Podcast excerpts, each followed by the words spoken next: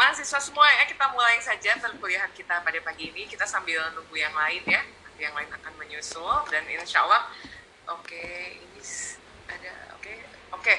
ya buat yang ada gangguan ya mangga ya kalau mau di off cam silahkan. Nah, saya akan lanjutkan ya pertemuan kita pada pagi ini. Seperti biasa saya sudah menyiapkan juga ya bahan catatan saya nanti buat siapa yang bisa jawab ya untuk kegiatan mingguan ini. Oh ya, satu lagi uh, mahasiswa semua ya, uh, ada catatan ini saya lihat uh, masih belum banyak yang bergabung ya di di live Unpad ya. Jadi tolong yang lain uh, coba bergabung sehingga kalau sudah gabung di live Unpad nanti saya kalau misalnya ada pengumuman, ada segala sesuatu bisa saya langsung share di sana. Nah, karena saya lihat total yang bergabung masih belum semuanya dari 214 peserta mahasiswa ini kelas A maupun B. Uh, maka dari itu uh, saya uh, apa namanya masih uh, ini ya belum belum bisa total untuk meng apa namanya membuatkan bahan-bahan dan juga untuk share yang lainnya karena saya masih lihat ada mahasiswa yang belum mendaftarkan diri. Nah, buat yang sudah sudah ikut ya dalam uh, kelas tersebut, jadi nanti anda bisa menerima bahan-bahan yang memang saya share. Oke, saya sambil admit yang lain ya karena masih proses ini. Terus yang kedua, teman-teman semua, uh, oke okay, ada yang oke. Okay untuk presensinya nanti sambil saya buat ya. Jadi nanti kalau bisa sih sebenarnya sehabis kuliah aja kita isi nanti tolong semua setelah kita selesai kuliah ya terus nanti saya isikan uh, ininya ya apa presensinya Anda semua nanti uh, tolong diisi ya siapnya masing-masing. Oke, jangan sampai terlambat lagi. Nah, buat yang belum ini, belum bisa gabung karena alasannya uh, kemarin belum sempat membuat KRS, nah saya uh, masih catat aja ya secara japri aja nanti anda sampaikan ke saya saya hadir bu gitu ya. Jadi nanti setelah anda nanti tercatat ya setelah PKRS nanti uh, itu udah bisa uh, presensi kembali dan yang tidak bisa hadir hari ini nanti bisa saya hadirkan ya oleh uh, dosen ya dosen pengampu. Demikian. Oke ini kita masih nunggu ya masih 170 ini karena sekarang uh, hostnya saya sendiri ya jadi saya sambil nunggu yang lain dulu ya.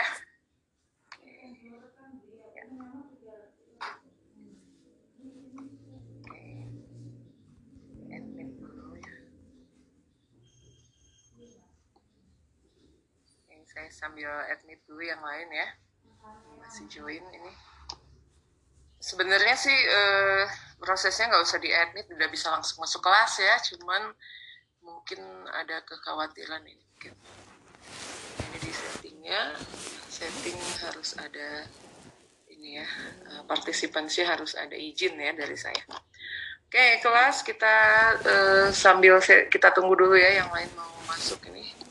Oke saya sambil admit dulu satu-satu. Kita tunggu ini memang prosesnya ngambil, ngambil waktu cukup lama ya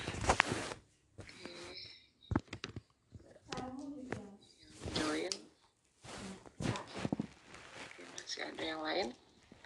Nah nanti untuk yang lain teman-teman usahakan ya untuk uh, hadir itu tepat waktu ya. Paling terlambat itu ya sekira ini ya sekira lima menit atau ya lima menit lah ya. Jadi proses pembelajaran bisa kita laksanakan dengan segera ya.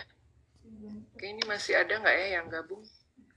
Kalau dilihat masih uh, ya ada masih ada lagi ya. ya. Saya, saya tunggu dulu untuk beberapa waktu. Ya. Masih ada lagi yang mau join ya. Masih kita admit dulu satu-satu. Oke. Ya, buat teman-teman yang nggak bisa uh, apa namanya on cam nggak apa-apa ya, boleh nanti off cam ya. Dengan harapannya uh, bisa tetap uh, uh, mengakses perkuliahan ini kalau misalnya gangguan sinyal dan lain sebagainya ya akan lebih baik uh, Anda off cam juga nggak ada masalah ya. Saya persilahkan untuk off cam nanti kalau gilirannya on cam nanti saya minta juga untuk on cam semula hari ini kelas mau saya break out ya teman-teman semua. Cuma uh, masih hadir semua ini ya susahnya Terus yang kedua saya akan lanjutkan dulu bahan yang kemarin ya sambungan yang kemarin sehingga nanti tidak ada lagi yang perlu di, dikhawatirkannya dan dibingungkan ya. Jadi saya lanjutkan dulu dengan pembahasan lanjutan yang minggu yang lalu ya. Untuk uh, nanti setelah ini saya akan meng, apa namanya menyampaikan bahan untuk bisa anda pelajari uh, pada minggu depan sehingga nanti untuk diskusi pada minggu depan bisa kita breakout kelasnya jadi masing-masing kelasnya terdiri dari lima orang ya untuk mendiskusikan ya yang tentang pola-pola kebijakan luar negeri Indonesia dari masa ke masa ya sejak kita merdeka pada tanggal 17 Agustus 1945 sampai saat ini. Ya, saya masih tunggu yang lain ini ya. Ya udah bergabung 180 orang. Gimana nih? Kita tinggalkan aja yang lain ya kalau nanti dia uh, apa namanya? minta bergabung ya maaf ini ya kalau enggak saya setting dulu aja biar cuman nanti takutnya iya di setting aja kali ya jadi otomatis bisa ini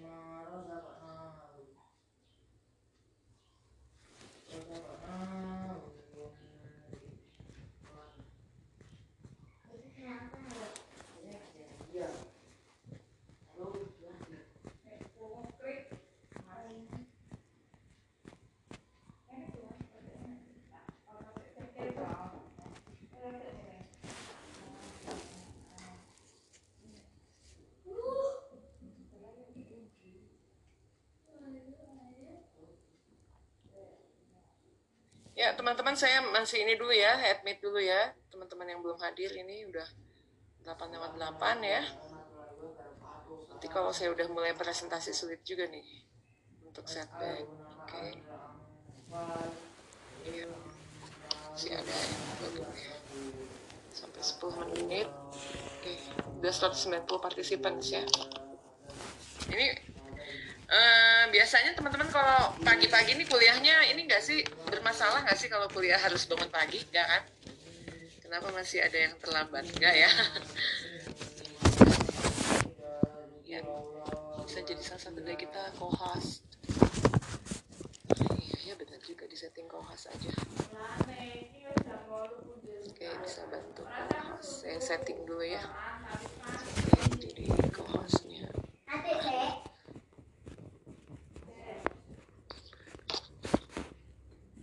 participants-nya siapa sih?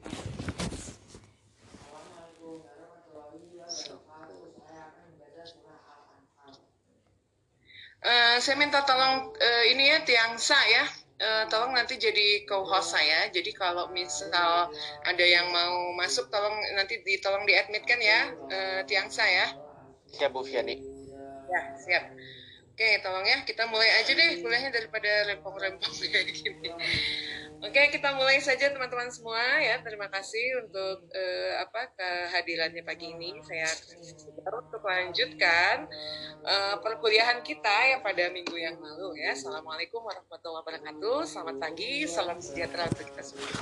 Nah, teman-teman, minggu yang lalu saya sudah sampaikan ke Anda terkait dengan uh, studi hubungan internasional, apa definisinya, kemudian salah satu core subject dari hubungan internasional itu adalah terkait dengan kebijakan kebijakan luar negeri. Nah, kebijakan luar negeri juga saya sudah sampaikan definisi-definisinya gitu ya, baru pada tahap awal ya.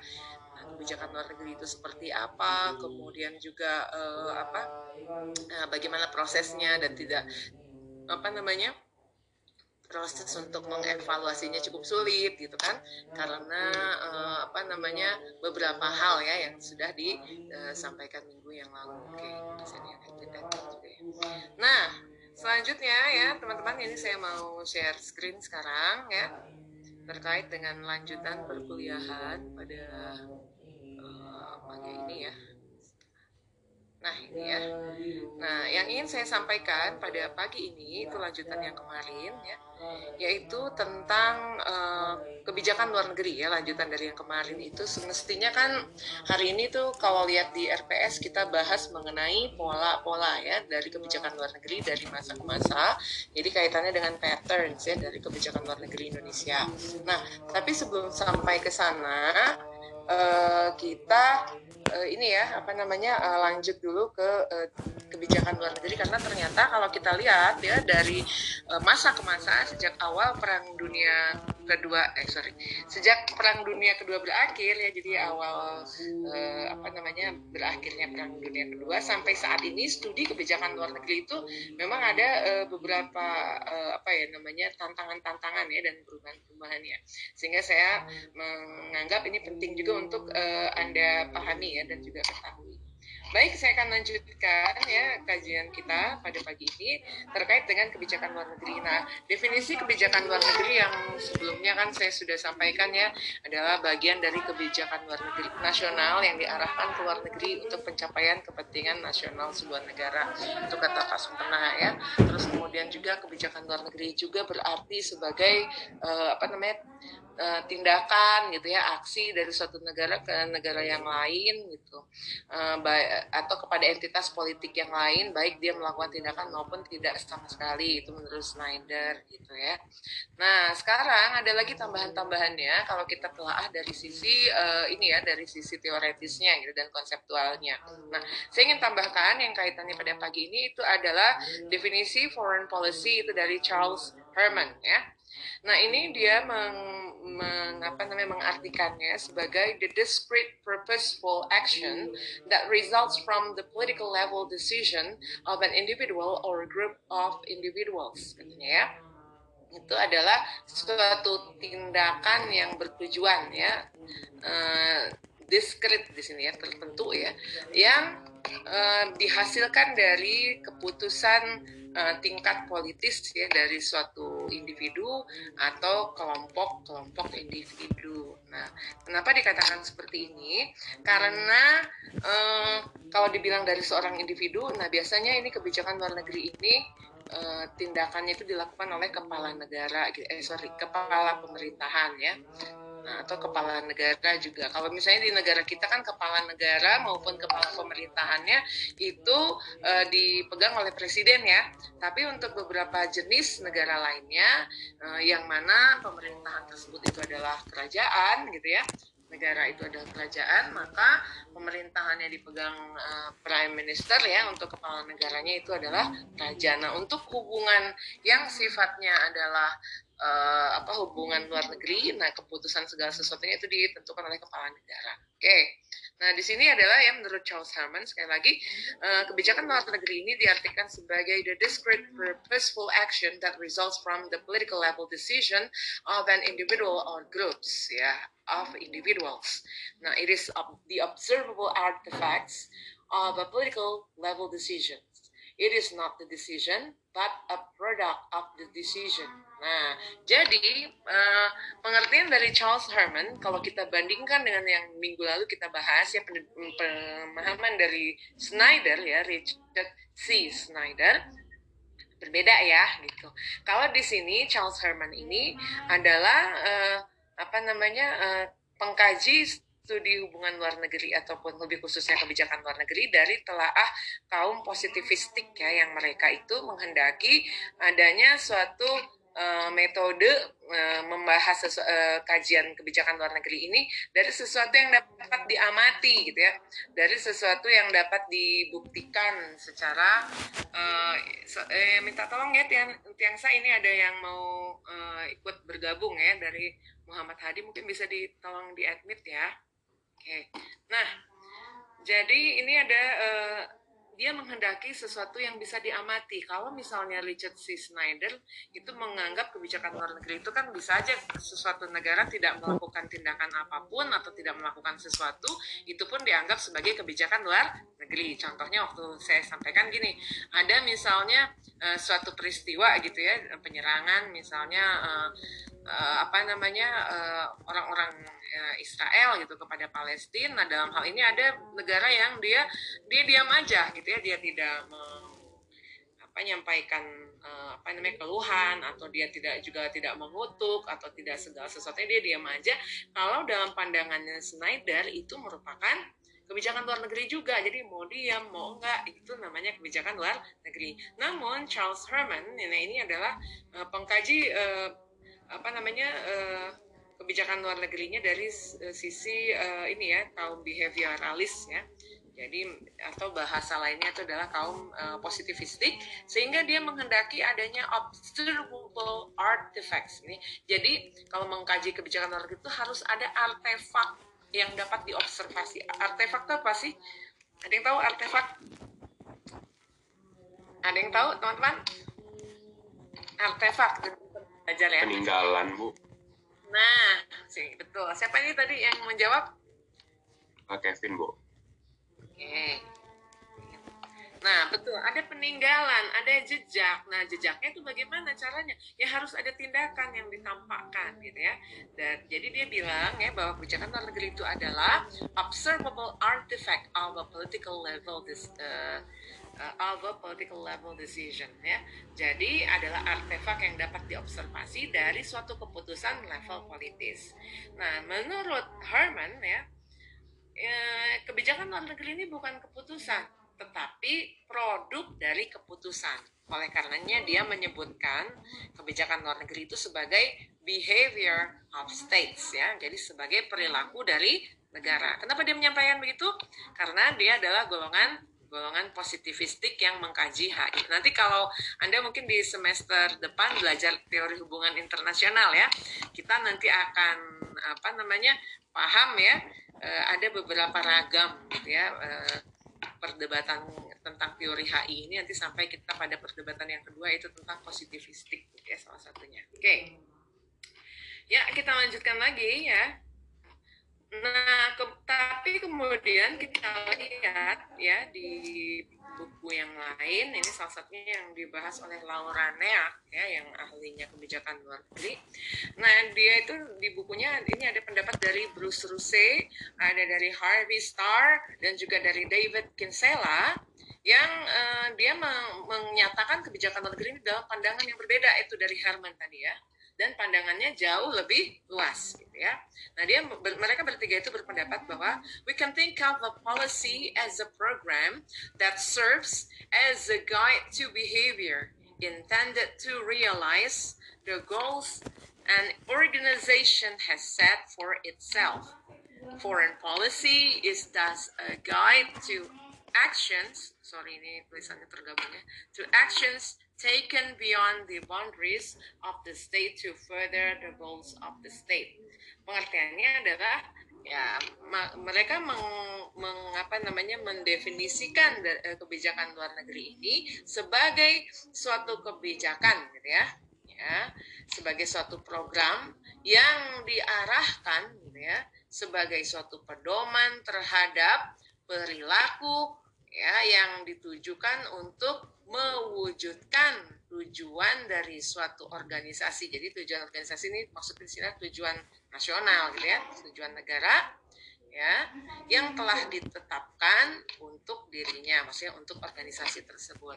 Oleh karenanya kebijakan luar negeri ini adalah suatu pedoman ya untuk tindakan-tindakan yang diambil ya dari oleh sebuah negara terhadap entitas di luarnya gitu ya beyond the boundaries jadi yang melewati batas-batas nasional dari negara tersebut untuk apa dalam rangka mencapai tujuan dari negara. Nah, meskipun ya para uh, penstudi ini yaitu Bruce Ruse, Harvey Starr, David Kinsella ini mendefinisikan kebijakan luar negeri itu sebagai program atau statement of goals atau pernyataan dari tujuan-tujuan, mereka juga menekankan bahwa studi politik luar negeri atau kebijakan luar negeri ya itu harus juga ya melibatkan studi tentang formulasi atau perumusan kebijakan. Dan yang kedua itu adalah implementasi dari kebijakan. Ya meskipun mereka tahu ya, ya kebijakan luar negeri adalah sebagai program atau pernyataan tujuan-tujuan yang ingin dicapai tapi juga mereka menekankan pentingnya studi HI ini. Ini harus melibatkan juga proses formulasi atau perumusan dan juga implementasi dari kebijakan ya ini udah lanjut lagi ya udah yang kaum uh, apa namanya bukan positivistis lagi ya tapi uh, yang yang apa uh, yang lebih uh, ini lagi ya uh, lebih maju lagi daripada sekedar Herman tadi. Oke, kita lanjutkan. Sementara Debra Garner ya, nah ini ada lagi Debra Garner, dia uh, mengapa mengartikan kebijakan luar negeri ini itu didefinisikannya sebagai the intentions ya. Jadi apa itu? Tujuan-tujuan gitu ya. Statements pernyataan-pernyataan and actions ya. Dan juga tindakan-tindakan dari siapa? Of an actor dari seorang aktor atau pelaku hubungan internasional. Often ya seringnya. But not always. Tapi nggak selalu negara dia disebutnya the intention statements and actions of an actor often but not always a state ya dia sih lebih fokusnya ke negara di sini yang bagaimana directed toward the external world yang diarahkan ke dunia luar gitu ya and the response of other actors to these intentions. Dan juga apa? Tanggapan dari aktor-aktor lainnya terhadap tujuan-tujuan tersebut ya dan juga tanggapan aktor-aktor lainnya terhadap pernyataan-pernyataan tersebut dan juga tanggapan dari aktor-aktor lainnya terhadap tindakan-tindakan yang diambil tersebut gitu ya. Oke, teman-teman. Ada yang mau ditanyakan sejauh ini atau masih uh, atau udah jelas? Kalau ada yang mau ditanya, emang enggak? Diskusi kita. Ya. Ada yang mau ditanyakan sejauh ini ada tiga ya tadi pendapatnya Herman, terus kemudian apa? Uh, Ibu izin bertanya. Silakan. Siapa ini? Ahnaf. Eh, Ahnaf, silakan ditanya. Uh, maaf Ibu, ditanya? tadi yang open mic bukan aku duluan. Oh, siapa? Siapa uh, tadi saya, Bu. Open... Oh, Arslan. Ya Allah. Ya, oke Arslan, silakan. Ya izin bertanya, silakan. Bu. Jadi kan uh, uh, yang dimaksud state di sini tuh hanya apakah hanya pemerintah pusat atau juga pemerintah daerah gitu. Karena seperti yang kita ketahui bahwa saat ini telah berkembang suatu disiplin baru yakni uh, para diplomasi gitu. Apakah jadi uh, state ini merujuknya tidak hanya kepada pusat atau juga kepada daerah atau seperti apa gitu Oke, terima kasih Arslan untuk pertanyaannya. Nah, dalam pandangan tiga uh, apa namanya atau mungkin tadi yang lebih terakhir Deborah Gerner ya, yang di yang dimaksud oleh Gerner di sini pemerintah atau state itu bukannya sub state ya, tapi state. Kalau sub state tadi ya pertanyaan Arslan itu udah ada aktor-aktor lain nih Bu, ada sub subnational actors tuh Bu gitu kan. Sekarang kan udah ada kebijakan luar negeri yang dilakukan gitu. Tapi tidak kalau yang dimaksud oleh Gerner sekali lagi ini adalah level negara yang di pusat ya pemerintah pusat gitu ya yang dia eh, nggak eh, terbatas nih kebijakannya hanya dalam sektor ekonomi sosial budaya atau kita menyebutnya sebagai low politics ya tapi juga yang high politics jadi di sini dia menyebut yang too often ya but not always state itu di sini adalah pemerintah pusat. Oke, bagus pertanyaannya. Selanjutnya siapa yang mau bertanya tadi Ahnaf ya? Ya, Ibu. Ahnaf mau Ya, Bu. Oke. Okay. Um, saya izin bertanya. Oke. Okay. Um, menurut yang um, definisi dari berserah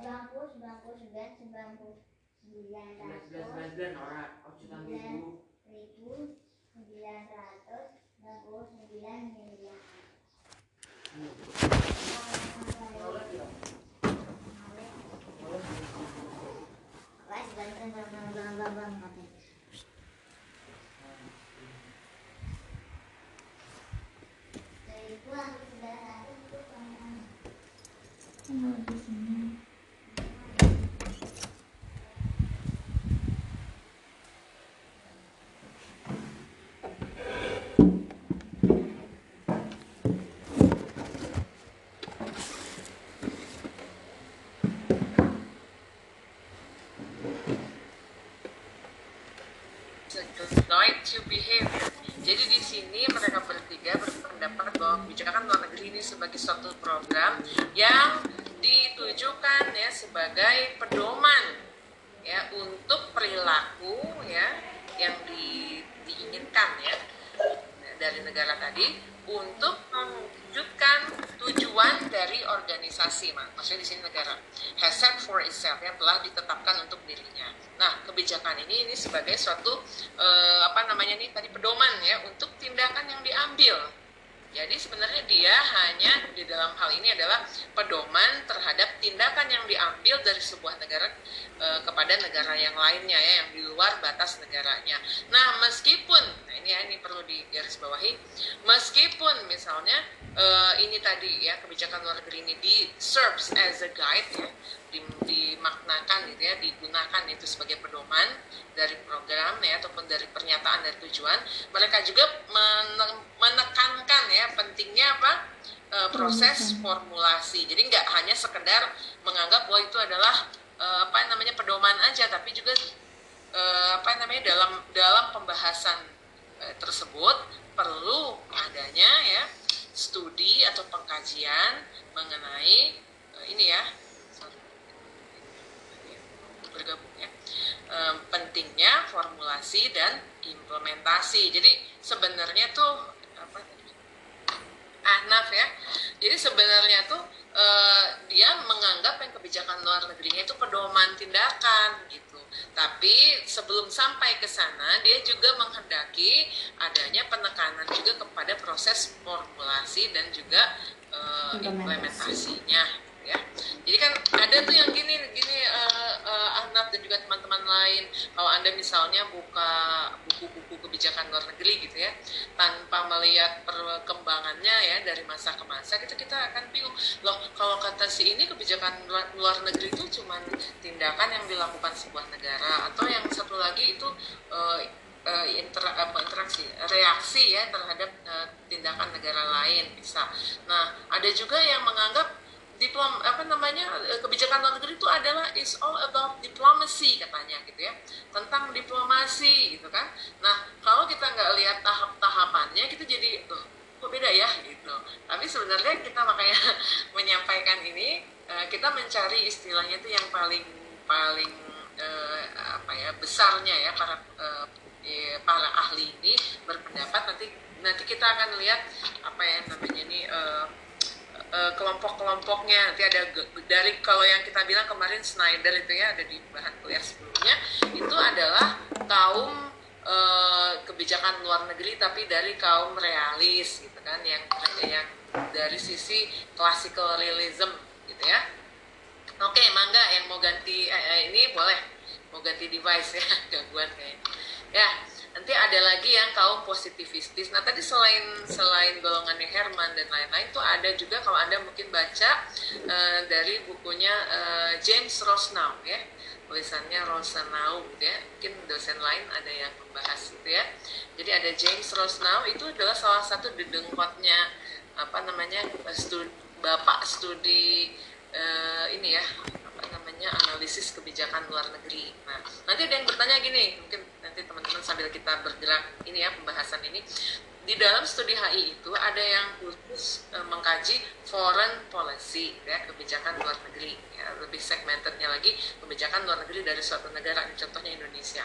Ada lagi nanti bagiannya adalah analisis kebijakan luar negeri. Nah, apa bedanya? Bedanya ada beda dari kebijakan luar negeri adalah kalau kebijakan negeri itu semua dibahas lah. Mulai dari proses formulasi kemudian juga implementasi sampai evaluasi gitu ya. Tapi kalau analisis kebijakan luar negeri karena dia adalah namanya penguraian ya yang namanya analisis ini. Jadi dia hanya melihat ya sebab musabab sebuah negara mengambil kebijakan tertentu. Jadi nanti dia akan melakukan penguraian hal apa aja yang menyebabkan sebuah negara mengambil kebijakan luar negeri tertentu kepada kepada negara lain misalnya gitu ya. Nah, itu namanya di bidang analisis kebijakan luar negeri. Nanti ada lagi yang fokus tuh lebih lebih presisi lagi dia lebih kepada uh, proses dari pembuatan kebijakan luar negeri atau kita bilang decision making process. Nah, ada kajiannya emang yang khusus seperti itu. Bahkan ada juga yang membahas tentang comparative foreign policy gitu ya. Jadi kebijakan luar negeri yang di perbandingkan gitu ya misalnya e, perbandingan dari kebijakan luar negerinya Cina misalnya itu atau Tiongkok gitu ya dengan kebijakan luar negerinya yang setara dengan itu apa contohnya enggak Jepang gitu sekarang udah nggak setara lagi ya. tapi ada yang semacam itu mengkomparasikan. Seperti itu ya. Oke. Mudah-mudahan uh, apa harapan saya bisa di dipahami ya. Ini nanti masing-masing. Semula saya ingin langsung ini ya ingin langsung uh, lompat membahas tentang pola-pola ini. Tapi saya pikir perlu ada pendalaman dulu ya dari sisi konseptual dari si kebijakan luar negeri ini supaya uh, apa namanya nanti anda bisa tidak bingung lah gitu ya meng memahaminya satu persatu. Nah nanti insya Allah hari ini saya akan share ya beberapa buah buku uh, yang bisa jadi anda pegang lah untuk bisa anda baca-baca meskipun mungkin nggak semuanya nih yang dibahas di buku itu tapi nanti akan saya arahkan anda coba cek um, beberapa chapter ya tertentu untuk anda uh, apa ini baca untuk anda mendalami dari uh, isi buku tersebut ya oke kita lanjut lagi ya share screennya oh ya tadi kalau nggak salah ada siapa ada Nesri ya yang mau bertanya ya iya bu betul ya Nesri udah silakan ya. saya Nesri dulu deh nanti kalau ini lupa lagi ya uh, ini sih Bu, aku kurang paham kan kata pengertian dari Carlos tuh bilang kalau misalnya KLN itu uh, harus ada artefak yang bisa diteliti. Nah kalau misalnya artefak dalam KLN itu contohnya tuh kayak patung arsya gitu atau kayak gimana ya Bu? Bagus pertanyaannya Nesri. Tadi sebenarnya udah diterangkan oleh Kevin tadi ada ada ininya ada ada apa yang namanya ini ada jejaknya lah ada bekas-bekasnya gini yang dimaksud dengan artefak di sini sebenarnya bukan lah patung ataupun kayak zaman dulu ya anda belajar apa Kyogen Modinger gitu ya uh, terus apa lagi? Abri Suros gitu ya zaman dulu anda belajar sejarah ya. Tak bukan bukan seperti itu. Artefak di sini yang dimaksud adalah ada bekas dari tindakannya. Contohnya gini kalau kita mengacunya ke pendapat, pendapat dari Snyder yang tahun 45 dia bikin buku ya sampai tahun 47 nah itu kan dia bilang bahwa kebijakan luar negeri itu nggak hanya sekedar apa namanya eh, tindakan ataupun eh, reaksi atas aksi negara lain. Tapi negara diam aja nggak melakukan sesuatu nah dia uh, apa namanya menganggap itu sebagai uh, kebijakan luar negeri gitu ya. Misalnya kayak tadi ya ada suatu uh, kejadian ini di luar yaitu penyerangan uh, peristiwa kemanusiaan lah. Contohnya ya kayak di Suriah misalnya. Uh, yang kita tahu kan uh, itu aja adalah masalah internal kan antara pemimpinnya saat ini yaitu Basar Assad yang uh, ada informasi yang kita dengar dia menyerang warganya sendiri yang berbeda dari sisi uh, paham politis maupun agama gitu kan. Nah, terus ada negara yang bersikap waktu itu misalnya beberapa negara tertentu di di di Timur Tengah gitu kan. Nah, ada juga yang diem nih nggak ngapa-ngapain gitu. Ah diam aja nggak ngomong apa-apa. Nah dalam pandangan Snyder yang tahun 45 yang tadi saya bilang dia adalah classical realism itu itu itu namanya kebijakan luar negeri itu gitu. Nggak nggak nggak menyatakan apa yang namanya uh, apa tidak mengkondem gitu dia nggak masalah gitu ya diam aja tuh kebijakan luar negeri gitu. Tapi buat golongan-golongan behavioralis ya yang mana mereka ini kaum behavioralis atau kita bilang kaum positivistis adalah pandangan kebijakan luar negeri yang oke okay, yang ini ya yang mereka itu menghendaki kajian HI ini nggak semata-mata hanya bersifat naratif atau cuma bercerita aja kayak zaman dulu ya Thucydides gitu kan. Zamannya siapa? Uh, macam-macam lah ya yang dulu ahli-ahli sejarah mencatatkan HI nggak seperti itu. Menurut pandangan mereka ya kaum positivistis ini mereka menghendaki kajian HI ini yang lebih mirip seperti kajian ilmu pasti atau ilmu alam atau natural sciences yang bisa dikaji itu kalau udah nampak ada tindakan. Kalau nggak ada kan nggak mungkin ilmu dukun gitu ya. Nggak bisa kita istilahnya kalau apa sih namanya itu prevoyant sih kalau orang Prancis bilang. Apa sih namanya itu predicting something itu kan nggak bisa ya. Nggak bisa kan ilmu ilmu ala apa namanya ilmu ala ala uh, pesihir gitu kan. Nggak mungkin kan seperti itu. Nah kaum behavioralis ini nah ini tahun uh, hebohnya di tahun 50 60 ya 50 60 mereka menghendaki sesuatu yang bisa dikaji yang bisa ditelaah bisa di di apa namanya dikuantifikasi itu kalau kata dosen-dosen metode ya. Bisa dihitung gitu perilaku dan lain-lain. Maka dia eh, apa namanya keinginannya adalah harus ada artefaknya. Nah berupa apa artefaknya? Pertama bisa jadi pernyataan. Nih ada nih pernyataan dari kepala negara gitu kan. Ya misalnya condemning something happen in uh, Syria misalnya gitu ya. Dia bilang oh kami mengecam. Ya negara kami mengecam terhadap penyerangan itu. Walaupun misalnya itu adalah internally gitu ya kasus yang terjadi di dalam negara tapi kami tahu gitu ya. Di belakang itu ada Rusia gitu kan yang yang mendukung uh, pemerintahan Basar Assad nah kata-kata seperti itu yang dipegang yang bisa kita telaah yang bisa dibahas kalau nggak ngomong apa-apa, diem aja, itu nggak bisa ditelah apa-apa. Menurut kaum behavioralist ya. Uh, jadi mereka yang uh, memahami keperilakuan gitu ya. Jadi nggak bisa dilihat. Ini nggak bisa, nggak ada artefaknya gitu ya.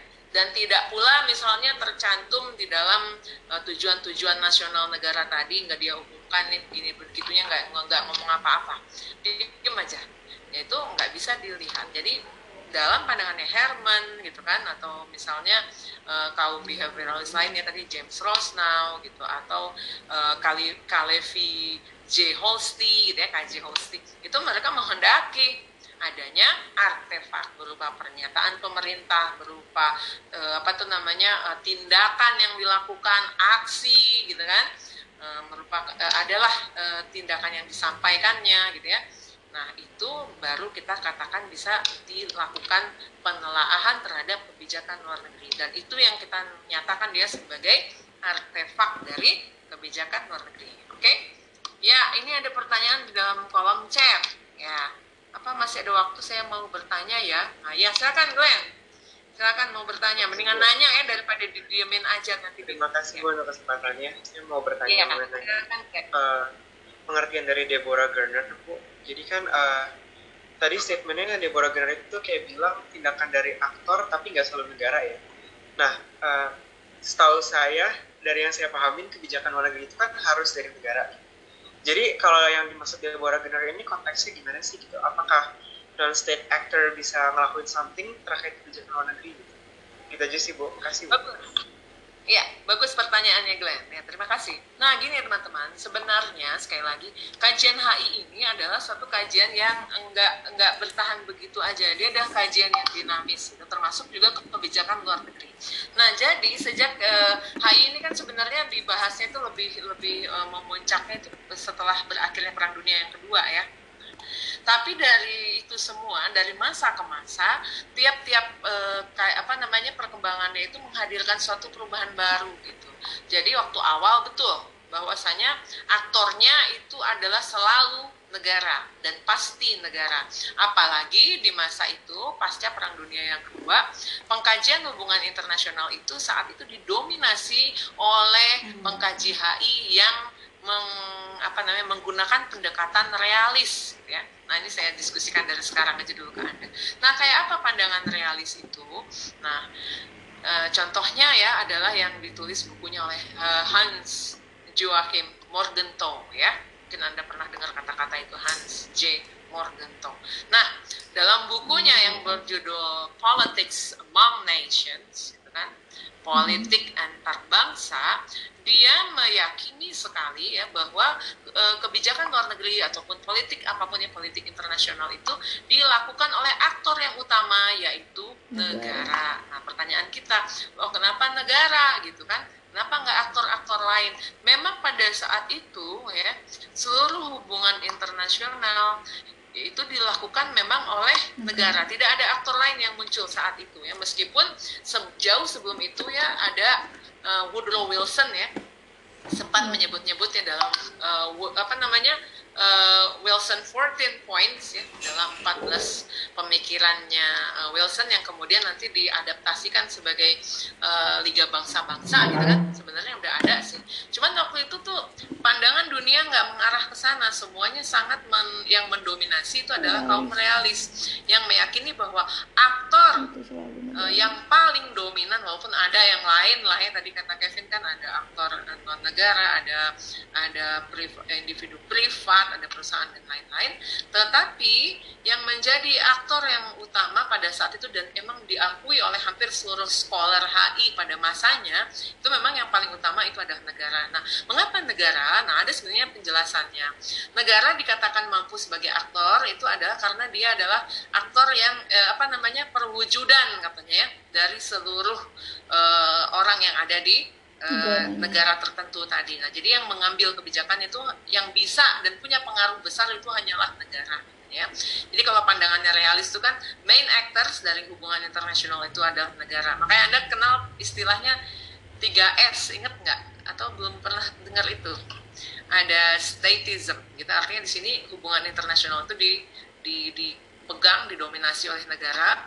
Terus yang kedua adalah adanya di sini hubungan internasional yang berlangsung itu dalam rangka untuk self help, ya, oh, untuk iya. dapat apa sih namanya nih berdiri di atas kaki sendiri gitu ya untuk dapat bisa mandiri gitu kan dan yang ketiga adalah untuk dalam rangka survival ya dalam rangka untuk bertahan dari terjangan serangan negara-negara lain yang mau apa mau menguasai nanti kita akan bahas ya di slide selanjutnya nah itu sebenarnya zaman itu tapi tahun 50-an Eh, banyak yang meragukan prinsip ini. Ah, ini kalau misalnya semua bertahan dengan pandangan realis seperti ini, berarti intinya katanya manusia ini ini dong evil semua katanya. Jadi penjahat semua nih. Jadi menurut pandangan realis, kalau ada perdamaian gitu ya di dalam hubungan internasional, itu hanyalah hal yang semu katanya ya. Menurut mereka perdamaian itu adalah persiapan menuju perang Nah, gitu ya. Kalau Anda baca bukunya John Louis Gaddis, gitu, tahun 91, ada dulu, dulu buku namanya The Long Peace, Perdamaian Panjang katanya ya. Jadi damai-damainya zaman tahun 45 itu pandangannya adalah, oke okay, kenapa nih, masih cukup waktunya Bu untuk saya bertanya. Ayo, hayu-hayu aja ya, mendingan kita nanya-nanya Anda sekarang ya. Daripada minggu depan saya yang tanya ya. Oke, boleh. Jadi intinya, adalah eh, apa namanya perdamaian panjang itu adalah persiapan untuk menuju perang itu pandangan realis awal ya nah, tapi realis sendiri nanti ada waktunya mereka pun didebat gitu. Oleh siapa? Oleh kaum liberalis. Nah liberalis ini siapa? Yang awalnya adalah kaum idealis yang meyakini bahwa dunia itu memang damai kok harusnya gitu ya. Nah saya kembali lagi dulu ya Eh, ke kajian awal HI dulunya. Kajian HI ini ya kemarin kan di, yang saya diskusikan ke Anda ya adalah studi mengenai interaksi antar aktor hubungan internasional ya. E, kemudian kita dari situ kita akan melakukan e, apa ya namanya? menganalisis gitu ya, menguraikan siapa aja aktor yang terlibat gitu ya dan bagaimana pola hubungan yang berlaku di antara aktor-aktor tadi itu kan nah salah satunya ya yaitu eh, apa namanya tu, dan tujuannya itu adalah untuk mencapai apa perdamaian dan menghindarkan perang nah tapi dalam konteks pemikiran realis yang tadi saya lihat yang saya bilang kalau di kebijakan negeri itu Snyder itu ya Richard Snyder itu menurut dia kedamaian itu itu tuh bukan kedamaian aslinya seperti itu tetapi adalah hasil dari suatu kondisi bahwasanya negara-negara yang ada ini kalau lagi damai dia lagi persiapan menuju perang. Nah, tapi nanti ada pandangan dari kaum liberal, oh nggak seperti itu. Manusia itu pada dasarnya adalah homo socius ya. Jadi bukan homo homini lupus ya. Kalau homo homini lupus tuh pandangannya realis tuh. Manusia itu adalah serigala bagi manusia lain kan gitu ya. Nah tapi kalau bagi kaum liberalis yang asal mulanya mereka itu adalah kaum idealis ya ganti muka lah jadi liberalis. Nah Menurut mereka, manusia itu adalah makhluk sosial, bisa bekerja sama untuk menghindarkan perang ya. Menurut mereka dari kaum liberalis ini adalah lakukanlah ya apa namanya kerjasama. Nah, makanya kaum liberal ini kebanyakan mengetengahkan kerjasama kerjasama aja semua ekonomi sosial budaya. Nah dengan bisa dia bekerja sama itu menimbulkan interdependensi kesaling tergantungan nah nanti katanya perang nggak akan terjadi itu bagi kaum Nah, ya. Hmm. Seperti itu pertanyaannya. Jadi, kenapa kok nah sekarang gitu. E, kenapa Gerner bilang e, apa namanya tadi kan dia bilang sih negara often negara tapi not always gitu ya. Nah, dia bilang gitu karena umumnya sampai saat ini juga aktor-aktor itu yang paling ber, ber apa ya memiliki pengaruh yang besar dan satu lagi diakui oleh seluruh uh, apa itu namanya masyarakat internasional memiliki uh, kemampuan ya untuk memaksakan uh, kuasanya yaitu adalah negara. Kalau yang lain-lain misalnya apa bedanya, apa kurangnya gitu dengan multinational corporations yang mereka juga punya power sebenarnya kan, power untuk dia pindahkan aja misalnya investment dari Indonesia ke Vietnam, udah kocar kacir orang di Indonesia gitu kan. Nah, tapi tetap dalam hal ini tuh yang masih di, difokuskan oleh mereka ya oleh apa namanya para pengkaji studi uh, kebijakan luar negeri ini masih tetap negara. Kenapa? Gini alasannya. Kalau misalnya udah melibatkan uh, aktor lain di luar negara, aktor lain ini mereka katanya sih ya, asumsinya adalah mereka itu berbuat sesuatu itu demi profit motif buat dirinya sendiri gitu kan. Sementara negara tujuannya adalah untuk national interest. Nah, meskipun national interest ini nanti ada tuh tahap-tahapannya ya di apa sih namanya ini digugat lah gitu ya di di, di, dibahas lagi gitu apa emang benar seperti itu gitu ya nah, tapi intinya seperti itu ya uh, Glenn makanya selalu negara nah terus juga fokusnya lebih banyak lebih mudah untuk melakukan telaahan ini oleh negara gitu karena terlihat dari uh, apa ya namanya ini uh, pernyataan negara gitu ya nanti biasanya diikuti oleh kebijakan-kebijakan lainnya itu. Nah sementara kalau misalnya aktor yang sifatnya privat atau dia adalah misalnya uh, multinational corporations gitu kan itu nggak kelihatan untuk demi kepentingan siapa kecuali dirinya sendiri yang intinya adalah uh, profit motif gitu ya. Oke okay, ini tadi uh, mungkin yang dimaksud uh, not always state itu bisa kayak supranational body. Benar bisa.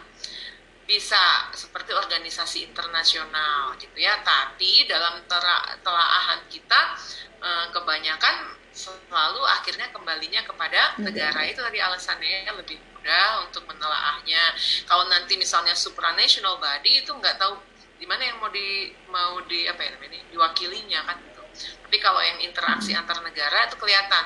Negara tertentu punya kepentingan tertentu yang ingin dia kejar, gitu kan? Nah, kemudian dia uh, melakukan kebijakan luar negeri. seperti itu.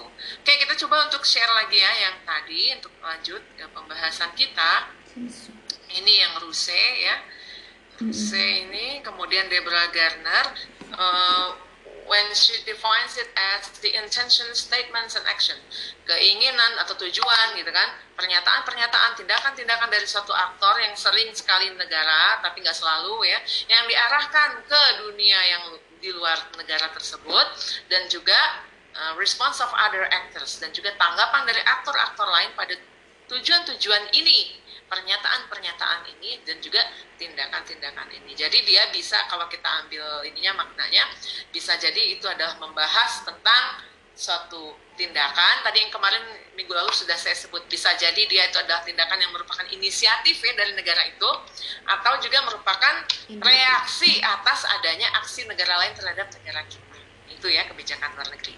Oke kita lanjut lagi Nah, foreign policy sendiri ya dalam pandangan mereka yang meyakini tentang apa namanya eh, kajian-kajian mengenai positivistis tadi ya hal-hal yang kaitannya dengan yang bisa dikuantifikasi, bisa dinilai, bisa dihitung tuh itu meliputi tiga bentuk ya. Yang pertama mengkaji kebijakan luar negeri ditelaah dari prosesnya gitu.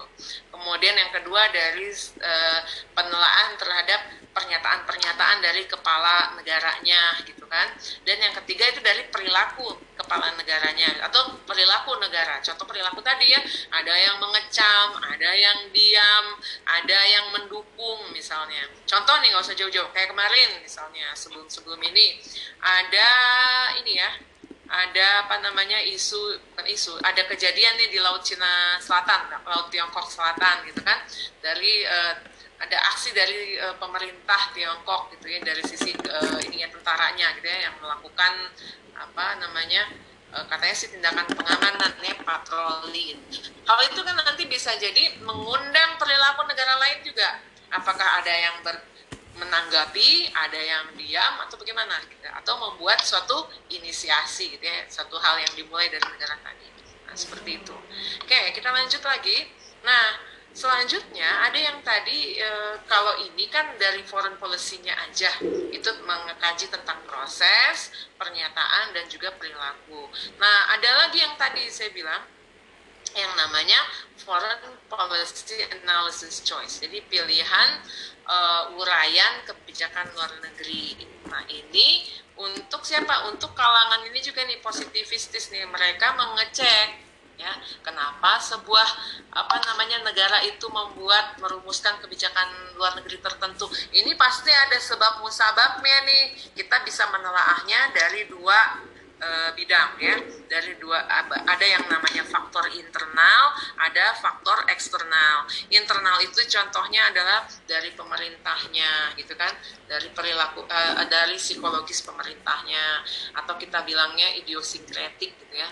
Dan bagaimana si pemerintah uh, siapa kepala negara tadi dibesarkan akan menentukan bagaimana dia berperilaku dalam e, misalnya formulasi kebijakan luar negerinya gitu ya Nah, terus juga ya contohnya ya nggak usah jauh-jauh. Misalnya di pemerintah negara kita dulu dari masa ke masa, kita tahu latar belakang masing-masing presiden ya. Saya ambil contoh misalnya Presiden Soeharto. Kita tahu bagaimana Soeharto itu uh, apa melaksanakan kebijakan luar negerinya. Kalau ditelaah dari idiosinkretiknya, kalau menurut kaum positivistis ini melihat bahwa oke okay, misalnya Soeharto itu membuat kebijakan luar negeri dari tahun 60 sampai 70 tuh masih yang apa low profile gitu ya zaman dulu. Nah, terus mengapa dia berperilaku sedemikian rupa? Oh iya, dari latar belakang beliau yang merupakan seorang anak petani sekaligus pedagang gitu kan. Terus nanti dilihat perilakunya gimana? Oh iya, sangat senang sekali dengan misalnya dunia pertanian gitu kan. Terus senang sekali mengembangkan apa namanya?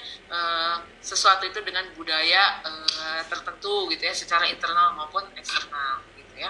Nah, nanti termasuk juga di dalamnya adalah selain formulasi atau perumusan dari kebijakan luar negeri ya, itu juga implementasinya. Mengapa misalnya sebuah negara itu melakukan pelaksanaan kebijakan tertentu? Nanti itu kalau modelnya foreign policy analysis choice, itu dia ngelihatnya setbacknya ke belakang.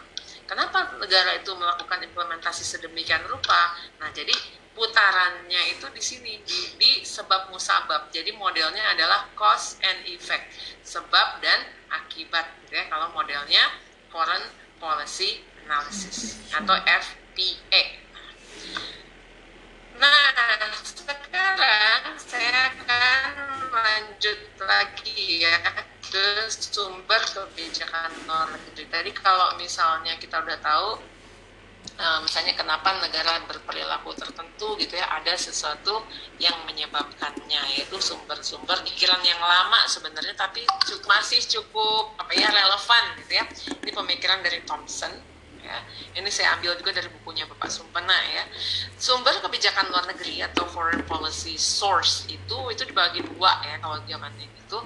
Itu ada yang sifatnya sumber itu sistemik ya. Jadi sistemik itu tuh dari dari sistem ya di mana negara itu berada. Itu ditelaan dari sisi masyarakat atau bangsa, kemudian dari uh, apa namanya? masih ada. Ini ada juga pemerintah dan eh, sifat-sifat atau tingkah laku para pengambil keputusan ya secara individual sebagai produk lingkungan di mana ia dibesarkan atau kita bilang idiosinkretik tadi ya kalau menurut uh, pendapatnya Rosnau. Nah, ada lagi yang kedua ya sumber itu menurut konsep waktu. Nah, konsep waktunya di sini ada yang sifatnya tetap dan ada juga yang berubah-ubah. Nah, kayak apa yang tetap, kayak apa yang berubah? Nah, kita lihat satu-satu. Kalau lihat di sini ya, tetap itu melibatkan misalnya posisi geografis itu sumber politik luar negeri yang dari konsep waktu dia tetap. Loh, kata kita loh kenapa tetap bu? Itu kan posisi geografis tuh ada kalanya nanti timbul dan tenggelam gitu kan. Apalagi misalnya di Pasifik tuh kadang kalau lagi pasang ya hilang tuh ya beberapa wilayahnya berkurang ya kan kalau lagi surut muncul tuh gitu tambah luas gitu. terus potensi meninggal penduduknya berkurang tuh gitu kan kalau tambah bisa jadi bertambah potensinya dan kebudayaan dan sejarah nah dari kondisi uh, apa ya esensi si potensi tadi ataupun jumlahnya bukan. Tapi tetap di sini maksudnya adalah selama negara tadi exist gitu ya atau eksis gitu ya ada tuh negara, maka yang terkait dengan posisi geografis, potensi penduduk, kebudayaan, sejarah itu selalu ada. Nah, itu yang maksudnya di sini. Jadi kalau ditanya, kenapa yang sumber yang dari konsep waktu yang dianggap tentu uh, tetap sifatnya bukan karena jumlahnya nanti si mortalitas dan natalitas itu bisa dinamis enggak. Tapi maksud tetap di sini adalah selama negara itu ada maka potensi ini akan tetap ada gitu ya. Nah yang kedua ada yang berubah-ubah nih kalau dari konsep waktu yang kayak gimana yang berubah? Yang berubah itu adalah contoh uh, kondisi kemelut dalam negeri gitu ya. Ada ada apa namanya kalau di negara-negara yang fail state gitu kan itu ada kemelut perang saudara gitu kan ada civil war gitu ya di antara uh, negara uh, apa namanya warga bangsanya itu berubah-ubah ya. Kemudian juga kemajuan teknologi tentu berubah seiring dengan perkembangan zaman. Kemudian perkembangan ekonominya juga berubah. Contoh kayak kita dulu sebaru merdeka kita masuk kepada negara yang uh, terbelakang gitu ya, yang less develop, developed countries. Nah, kalau sekarang kita udah masuk ke developing countries, bahkan juga ada yang menggadang-gadang Indonesia itu emerging gitu ya sebagai emerging countries. Nah, itu berubah tuh ya kondisi itu. Kemudian juga dari sisi struktur sosial. Nah, ini struktur sosial berubah-berubah.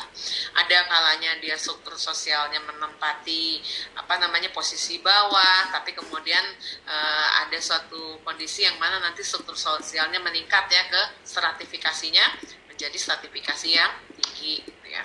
Termasuk juga di dalamnya yang berubah itu opini publik. Nah, opini publik ini paling paling sering berubah terutama juga karena pengaruh dari informasi ya dan komunikasi. Nah, saat ini kita lihat opini publik itu sangat penting. Kenapa? Karena umumnya negara-negara di dunia itu sudah mengadaptasi ya sistem demokrasi demokrasi di negara masing-masing sehingga apa pun itu kebijakan luar negeri itu salah satunya juga ber, bersumber dari opini publik. Jadi nggak bisa kita mengesampingkan yang namanya opini publik ini sangat penting ya. Ada kaitan yang sangat dalam ya dengan uh, kebijakan luar negeri. Kemudian juga yang berubah di sini adalah masalah politik. Kadang-kadang politiknya seperti apa ya kondisi uh, perubahan politik gitu ya, baik internal maupun eksternal. Nah ini juga berubah-ubah sumber kebijakan negerinya. Dan kemudian yang ke selanjutnya ya yang ketujuh itu adalah sistem pemerintahan juga bisa aja berubah-ubah. Contoh di Indonesia yang awalnya kita NKRI gitu kan presidensial kemudian berubah menjadi uh, apa namanya parlemen gitu kan ya uh, negara federal dan lain-lain gitu. nah itu berubah-berubah kondisinya oke sekarang kita akan bahas lagi uh, tujuan dalam form buku ataupun sumber jar gitu ya dalam foreign policy ada di bagian pertama adalah high politics gitu ya, atau politik tingkat tinggi yang selama ini kita tahu itu memusatkan pada isu-isu politik. Yang pertama ya kemudian adalah isu-isu diplomatik ya dan keamanan. Nah ini adalah bicara pada isu politik keamanan atau security kemudian diplomatik itu masuknya dalam tataran high politics. Kenapa demikian? Karena hanya dapat ya dan hanya didominasi oleh negara aktornya ya untuk membahas ini. Selain itu enggak ya nggak bisa. Nah sementara di sisi lain ada juga tujuan yang sifatnya low politics atau politik tingkat rendah. Nah ini membahas tentang isu ekonomi, sosial, budaya dan lain sebagainya. Ini dapat dilakukan oleh siapa saja, ya baik dia adalah negara uh, state actors atau misalnya some state actors atau subnational actors gitu ya, atau aktor uh, aktor pemerintah daerah gitu itu bisa yang low politics ya atau misalnya aktor individu privat aktor LSM aktor organisasi internasional dan lain-lain nah sementara kita lihat sekarang masyarakat madani gitu ya atau kita bilangnya apa uh, civil society gitu ya itu cenderung lebih aktif berperan dan berpengaruh itu di dalam low politics ya. nah sekarang kita akan kaji lagi ada nilai-nilai yang dikejar gitu. Apa sih yang sebenarnya dikejar oleh kebijakan luar negeri? Apa yang ingin dicapai sih gitu kan? Goalsnya itu apa sebenarnya nah kalau kita lihat bukunya Howard Lerner ini tahun 9 7 ya dalam bukunya yang berjudul International Politics, Theory and Practice ada nanya-nanya, loh Bu itu kan kebijakan luar negeri kenapa kok dibahasnya di buku International Politics nah minggu lalu pernah saya sampaikan ya bahwa di dalam kajian HI itu ada core subjeknya yaitu tentang politik internasional ada organisasi internasional ada ekonomi politik internasional dan juga ada uh, apa namanya kebijakan luar negeri dan lain-lain. Nah, kebijakan luar negeri dulu umumnya itu dia terselip di dalam buku-buku politik internasional. Jadi nggak ada yang spesifik membahas tentang foreign policy sendiri, gitu ya. Dia pasti terselip di dalam for uh, apa international politics. Makanya buku ini di dalam bukunya ya Howard Lehner ini ada bab khusus tentang foreign policy. Nah, dia membahas nih di bab 4 ya. Nilai-nilai yang dikejar dalam kebijakan luar negerinya yaitu pertama adalah untuk mempertahankan posisi negara dalam sistem internasional. Jadi misalnya suatu posisi negara yang sudah cukup kuat gitu ya, dia harus bisa maintaining ya the state position. Gimana caranya dia mempertahankan posisinya tetap pada negara-negara yang powerful tadi. Nah setelah tercapai tujuan mempertahankan ini dia akan lagi melangkah lagi ke tahap selanjutnya itu melindungi otonomi negara. Jadi protecting uh, apa namanya nations autonomy dan national autonomy. Gimana caranya otonomi negaranya tetap terlindungi dari serangan dari luar negara tadi yang bisa jadi merebut wilayah gitu ya mengurangi kekuasaan dan lain-lain. Nah, yang ketiga, nilai yang dikejar dalam kebijakan luar negeri itu adalah nah ini dia nih, exert influence, yaitu memperluas pengaruh ya di dalam lingkungan internasional. Nah, contoh yang paling apa ya namanya ideal itu yang sering kita lihat menguas pengaruh ini adalah siapa? Amerika Serikat gitu kan. Gimana caranya dia bisa memperluas pengaruhnya dalam lingkup internasional itu melalui kebijakan luar negerinya dalam misalnya menjual senjata ya peristiwanya di tahun 90 ya.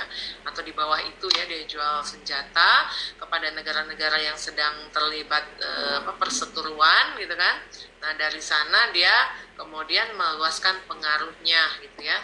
Dia baik melalui uh, apa namanya North Atlantic treaty organizations gitu kan. Kemudian juga dengan membagi wilayah dunia ini menjadi blok barat dan timur dan kemudian dia meluaskan pengaruh di dalamnya. Nah ini yang dilakukan Amerika Serikat. Demikian juga dulu Uni Soviet ya.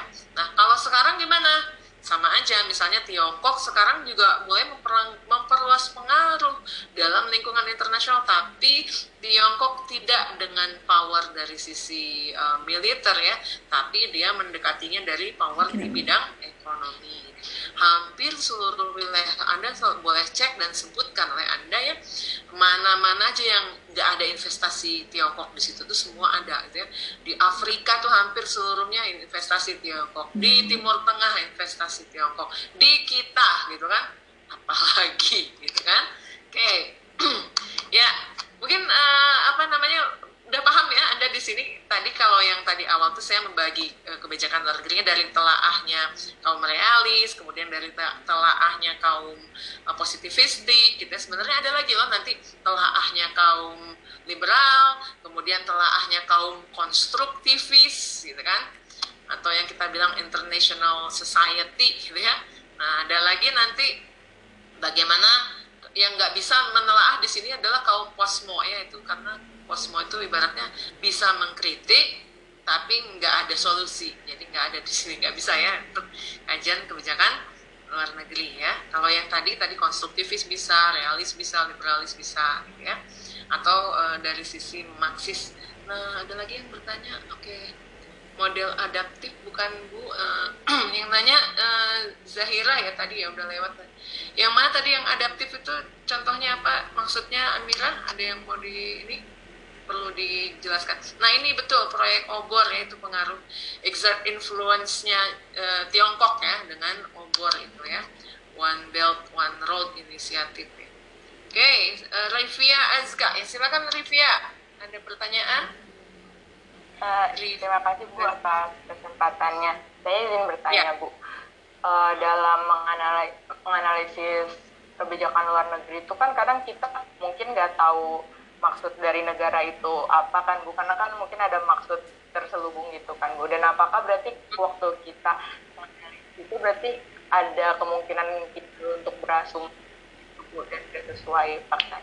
Terima kasih Bu. Iya betul. Sama-sama Rivia, betul sekali Rivia. Jadi ada kemungkinan kita salah gitu kan.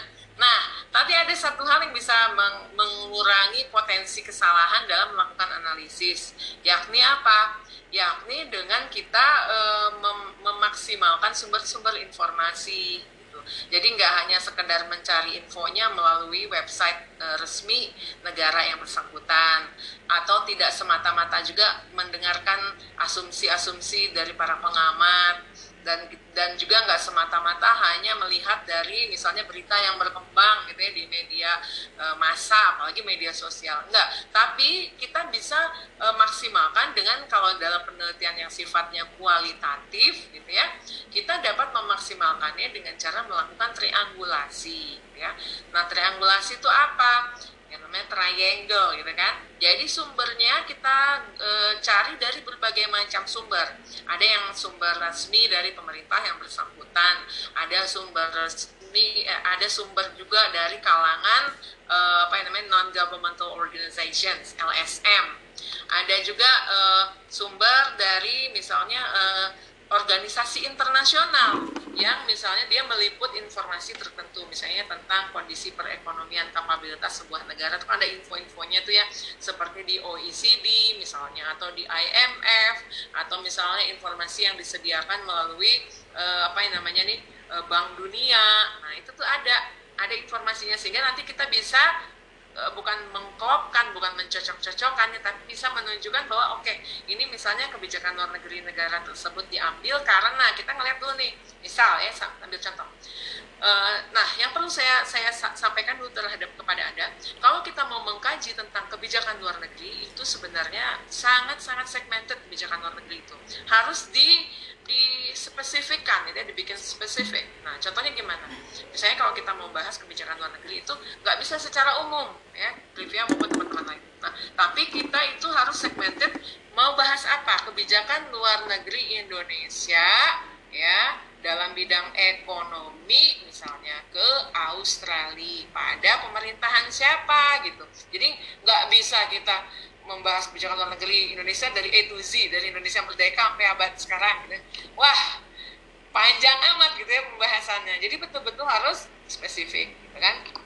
Dan juga itu tadi ya jadi dia dia harus spesifik dan sumbernya bisa kita kita apa ya namanya ini kita kelola dengan baik informasinya. Misalnya gini kan kalau analisis kebijakan luar negeri yang saya sampaikan tadi dia melihat sebab akibat gitu kan? Kenapa misalnya Indonesia menjalin kerjasama dengan uh, misalnya Australia gitu kan. Dalam bentuk uh, apa Australia Indonesia IACPA itu ya Indonesia Australia. Uh, apa namanya Comprehensive Economic Partnership Agreement gitu kan. Loh kenapa Indonesia membuat kebijakan itu kalau menurut analisis kebijakan luar negeri? Nanti dicek setback belakang. Ada internal dan external factors. Kalau internalnya ya karena opini uh, publik gitu ya. Karena ada kebijakan dari pemerintah yang sedang berkuasa saat ini. Kemudian juga ada tuntutan untuk pembangunan kemudian juga karena adanya apa namanya tuntutan juga dari dari legislatif. Nah itu kita mencari informasi sedalam sedemikian rupa. Nah external factorsnya anda ngelihat oh ya ada perubahan sistemik ini sekarang gitu di dunia itu. Bahwasanya eh, kondisinya saat ini sedang begini perekonomian sedang sulit. Tentunya negara kita ingin memaksimalkan uh, kerjasama bilateralnya dengan Australia mengingat misalnya lebih efisien gitu kan uh, apa namanya terikat kerjasama ekonomi itu. Kemudian juga dari pengalaman uh, tahun-tahunan juga uh, memang Australia itu banyak memberikan sumbangsi impor daging misalnya atau produk-produk apa namanya susu dan lain-lain gitu kan. Atau misalnya sebagai uh, pemasok kebutuhan uh, gandum dan lain-lain. Nah itu tuh itu tuh kan ada ada melakukan analisis dan kita juga ngelihat gimana sekarang sistem pemerintahan yang ada di Australia itu tuh kubu mana dia? Partai buruh kah? Atau partai ini? Apa namanya uh, yang kaum kanan misalnya gitu kan nah kita kan ngelihat itu semua jadi jadi hal-hal yang dipertimbangkan gitu kita ngelihat oke okay, berarti pemerintah Indonesia melakukan kebijakan ini dengan alasan demikian rupa gitu karena melihat aspek-aspek ini. Nah, mengenai uh, internal external factors itu ada beberapa ahlinya sebenarnya yang secara spesifik membahas. Anda bisa lihat bukunya KJ Holstein, dia itu bahkan ada 9 faktor ya dia internal external factors. Nah, kalau misalnya lihat James Rosnow dia hanya membaginya 5 ya. Yang satu sistemik itu faktor luar, empat itu dari dalam. Ada idiosyncratic kemudian ada apa? Governmental uh, apa factors. Kemudian ada societal factors. Kemudian juga ada uh, faktor apa ya namanya nih uh, pemerintah sosial kemudian peran. Ada role juga ya peran jadi di sini jadi apa namanya analisisnya dari sisi itu. Nah, tapi memang sekali lagi kalau kita pakai eh, apa namanya pendekatan itu, itu mereka adalah kaum behavioralis. Ya. Mereka menghendaki ada nggak hanya sampai situ pembahasannya, tapi harus menghitung ya, pakai hitung-hitungan lah gitu ini ambil kebijakan ini menguntungkan dari sisi ini gitu ya dan juga harus ditentukan juga ininya ya satu lagi ketika kita melakukan analisis level of analisisnya kalian mau mau membahasnya level negara kah? Level aktor tertentu kah? Atau di level sistemiknya? Mau anda bahas. Nah itu itu beda-beda lagi nanti gitu. Jadi sebenarnya untuk satu kasus tapi dengan pendekatan yang beda kemudian juga level of analysis yang berbeda hasilnya akan beda gitu. Jadi nggak nggak usah gini bang aduh saya pun dan teman sama nih gitu kan. Nggak enak ih kok sama? gitu ya. Padahal enggak jadi anda bisa bebas gunakan pendekatan yang berbeda ya. Level of analysis yang berbeda unit of analysis yang berbeda. Anda, mau ngapain nih? Mau membahas apa nih? Negaranya unitnya apa nih? Uh, unit ya tadi misalnya pertanyaannya siapa? Glenn. Ada kan? Bu kalau yang aktor subnational bisa bisa bisa aja sih gitu ya. Tapi tentunya harus ingat. Apanya yang diingat? Uh, apa yang namanya? Uh, pihak yang dikerjasamakannya jelas ya e, kepada siapa nih kebijakan luar negerinya. Gak mungkin kan kalau aktornya subnational e, ininya counterpartsnya e, negara enggak kan? Tapi e, misalnya dalam konteks sister city gitu ya itu nyambung kalau gitu misalnya. Dan juga ingat temanya yang bisa dibahas oleh e, kajiannya yang subnational actors itu paling yang low politics aja gitu kan. Yang bidangnya ekonomi sosial budaya. Kalau yang apa tadi keamanan kemudian politik ataupun diplomasi nggak cocok gitu kan nah, kita itu tadi ya kembalinya ke sana jadi ada ibaratnya itu apa ya namanya rambu-rambunya lah Oke, saya izin dulu di uh, apa namanya stop video sebentar ya. Uh, kebetulan ini apa uh, low bed sekali ya saya khawatir. Bentar ya, sebentar. Ini saya khawatir sekali bakal apa namanya nanti hilang dari peredaran ini saya. Habis uh, baterainya ya. Dan tinggal 10% ini. Gawat. Bentar ya. Lanjut lagi ya udah aman tadi baterainya habis ya nah teman-teman ya seperti itu ya kalau kita membahas tentang kebijakan luar negeri lebih khususnya tadi uh, foreign policy uh, apa namanya analysis choice tadi ya oke ada lagi kan pertanyaannya gimana tadi uh, Rivia bisa menjawab kira-kira uh, ini jawaban saya tadi semoga bisa ya nanti kita masih ada banyak sih yang kita bahas oke Ya, kita lanjut lagi ya, uh, share screen lagi saya uh, yang tadi tuh ini. Ya. Nah, ini kan nilai-nilai yang dikejar ya. Pertama, mempertahankan posisi negara dalam sistem internasional. Yang kedua, melindungi otonomi negara dan juga memperluas pengaruh dalam lingkungan internasional. Nah, kita sebagai penstudi itu punya kebebasan uh, apa ya namanya? kebebasan akademis lah gitu. Untuk misalnya kan tadi pertanyaan Rivia, Bu, gimana tuh kita kayak yang yang bebas gitu aja gitu misalnya melakukan analisis berdasarkan asumsi boleh kita pegang asumsi tapi ya itu tadi ya ingat ya sumber-sumbernya kita lakukan dengan cara dari berbagai macam sumber nanti pasti akan ditemukan yang namanya benang merah nah jadi ada yang berbeda kan? Misalnya pendapatnya dari organisasi internasional datanya kemudian dari pemerintah kita beda. Nah ini tugas kita selanjutnya setelah mendapatkan info tadi melakukan konfirmasi gitu. Ngecek kalau ini gini yang ini kita dapatkan misalnya semacam ada sesuatu yang divergent gitu ya yang berbeda nih ini gimana nih? Nah itu itu tugas kita dalam penelitian ini ya kita mengecek sampai kita akhirnya menemukan ya titik temunya ya oke kita lanjutkan lagi nah ternyata juga ya saat melaksanakan kebijakan luar negeri itu kita juga menemukan hambatan-hambatan ya bukan kita negara ya pelaku kebijakan luar negeri itu itu menemukan hambatan-hambatan. Hambatan yang biasanya muncul itu berasal dari sistem internasional, ya.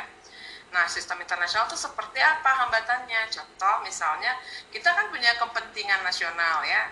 Tujuan nasional yang ingin kita capai itu adalah yang ada di dalam pembukaan Undang-Undang Dasar 1945 alinea e, keempat ya. Nah, kita mau memajukan kesejahteraan umum, mencerdaskan kehidupan bangsa, gitu kan, ikut melaksanakan ketertiban dunia yang berdasarkan kemerdekaan, perdamaian abadi dan keadilan sosial. Nah, kita kan ingin melaksanakan itu, gitu tapi ternyata e, harus terhambat oleh misalnya sistem internasional yang berlaku. Contoh misalnya e, apa contohnya yang kalau anda lihat ya kalau sistem internasional saat ini mem memperlakukan apa? Contoh gini ya, ingat nggak anda ketika di tahun 2009 sampai 2014 Nah, kemudian dari 2014 sampai 2019 gitu ya. Betapa waktu itu uh, apa namanya pemerintah uh, Susilo Bambang Yudhoyono itu gencar banget ya meng menyuarakan mengenai pentingnya Indonesia itu sangat mengakui demokratisasi kemudian gencar banget mengumumkan gitu kan tentang human rights gitu kan tentang apa namanya penegakan uh, hak asasi manusia. Habis itu juga gencar sekali untuk uh, perang terhadap terorisme, gitu kan? Nah, kalau anda lihat misalnya, kenapa dia berbuat seperti itu? itu ada kalanya juga kan kadang-kadang bikin bikin apa namanya uh, gregetan, gitu kan? Beberapa apa yang namanya masyarakat tertentu gitu ya di dalam negeri misalnya. Waktu itu kan pernah ya Indonesia tuh sangat-sangat heboh waktu ada haze pollution ada apa tuh polusi asap gitu kan? Karena eh, apa namanya nih eh, pembakaran hutan yang terjadi di wilayah Riau gitu kan? Wilayah Jambi Sumatera Barat gitu kan? Sampai juga kue di, di sepanjang ini aja ya Sumatera. Kemudian juga tidak tertinggal juga pembakaran hutan di Kalimantan gitu kan. Sehingga akhirnya apa yang terjadi waktu itu oh penuh asap gitu kan. Nah di kala itu pemerintah Indonesia itu zaman itu ya SBY itu beliau malah minta maaf gitu kan ke negara tetangga seperti Malaysia kemudian juga Singapura yang waktu itu sempat penerbangan di negara tersebut terhambat karena kiriman asap dari Indonesia gitu kan. Nah itu banyak yang marah tuh eh ini yang yang susah napasnya di Sumatera gitu kan di mana? Di Kalimantan tapi pemerintah malah minta maaf kepada negara tetangga gitu kan. Kenapa itu terjadi? Ya itu tadi ya karena prinsipnya itu lebih kepada uh, Indonesia itu memang sadar ya bahwa uh, apa namanya pembakaran hutan itu memang berbahaya. Tapi dalam rangka dia menjaga uh, hubungan baiknya dengan negara lain sehingga akhirnya dia uh, meminta maaf dan sedemikian rupa gitu ya. lain lagi nanti untuk politik dalam negerinya ya. Nah itu nah salah satunya juga atau misal yang saya, tadi saya sebut ya aktif-aktif banget dalam menyuarakan tentang demokratisasi. Nah itu untuk apa gitu? Ternyata ada hubungannya dengan sistem internasional yang berlaku saat itu. Di zaman itu pemerintah Amerika Serikat yang sebagai main actors ya di, di sistem internasional gitu kan satu-satunya ya waktu itu karena nggak ada Uni Soviet ya. Nah itu kan sedang uh, aksinya dan di bawah pemerintahannya Barack Obama gitu kan. Nah Obama itu kan lagi dari kubu Partai Demokrat yang emang dia itu memang mengedepankan terkait dengan ini dengan apa namanya dengan uh, demokratisasi tentang human rights dan dan lain sebagainya dan untuk ini Indonesia kira menyesuaikan diri dia buat kebijakan tertentu. Dan satu hal lagi, kalau kita perhatikan, ya ternyata upaya Indonesia untuk melakukan mengaktifkan sedemikian rupa e, demokratisasi dan HAM waktu itu ada kaitannya dengan e, klausula ya kerjasama terkait dengan investasi asing juga gitu. Ternyata kalau kita telaah di di apa namanya klausulanya di IMF atau di OECD nah, ada semacam apa ya namanya ini kemudahan-kemudahan yang dijanjikan oleh organisasi internasional tadi akan diberikan kepada negara-negara yang menegakkan itu tadi gitu. Demokratisasi ham dan lain-lain. Sehingga akhirnya ya dengan adanya sistem internasional tadi ya hambatan tertentu itu akhirnya membuat Indonesia menyesuaikan diri sedemikian rupa dengan hal tersebut ya. Jadi mau mencapai tujuan sih gitu. Apa tujuan tadi kan? Mencapai kemakmuran kesejahteraan. Tapi dengan cara tertentu juga harus comply with international system gitu ya. Harus ngikutin tuh sistem internasional yang ada supaya aman lancar urusan gitu kan. Nah seperti itu kira-kira. Jadi itu ya salah satunya. Lalu kita lanjut lagi ke yang hambatan kebijakan, uh, dalam kebijakan kita ya dalam rangka itu harus juga mempertimbangkan aspek pasar. Di mana nih kalau menurut anda? Pasar di sini. Bahasanya bahasa lainnya adalah market. Nah, ada yang bisa menerangkan ini? Di sini maksud dari uh, market di sini gimana sebelum saya yang lanjut diskusinya ada yang tahu maksud dari market di sini ya dia oh, sebagai hambatan jawab Ya, silakan siapa ini yang mau jawab? Oke. Dengan siapa? Lihat. Silakan. Siapa yang mau jawab? Namanya kok gak baca. Oh ini, Aprilio ya. Oke, silakan. Ya, silakan Aprilio.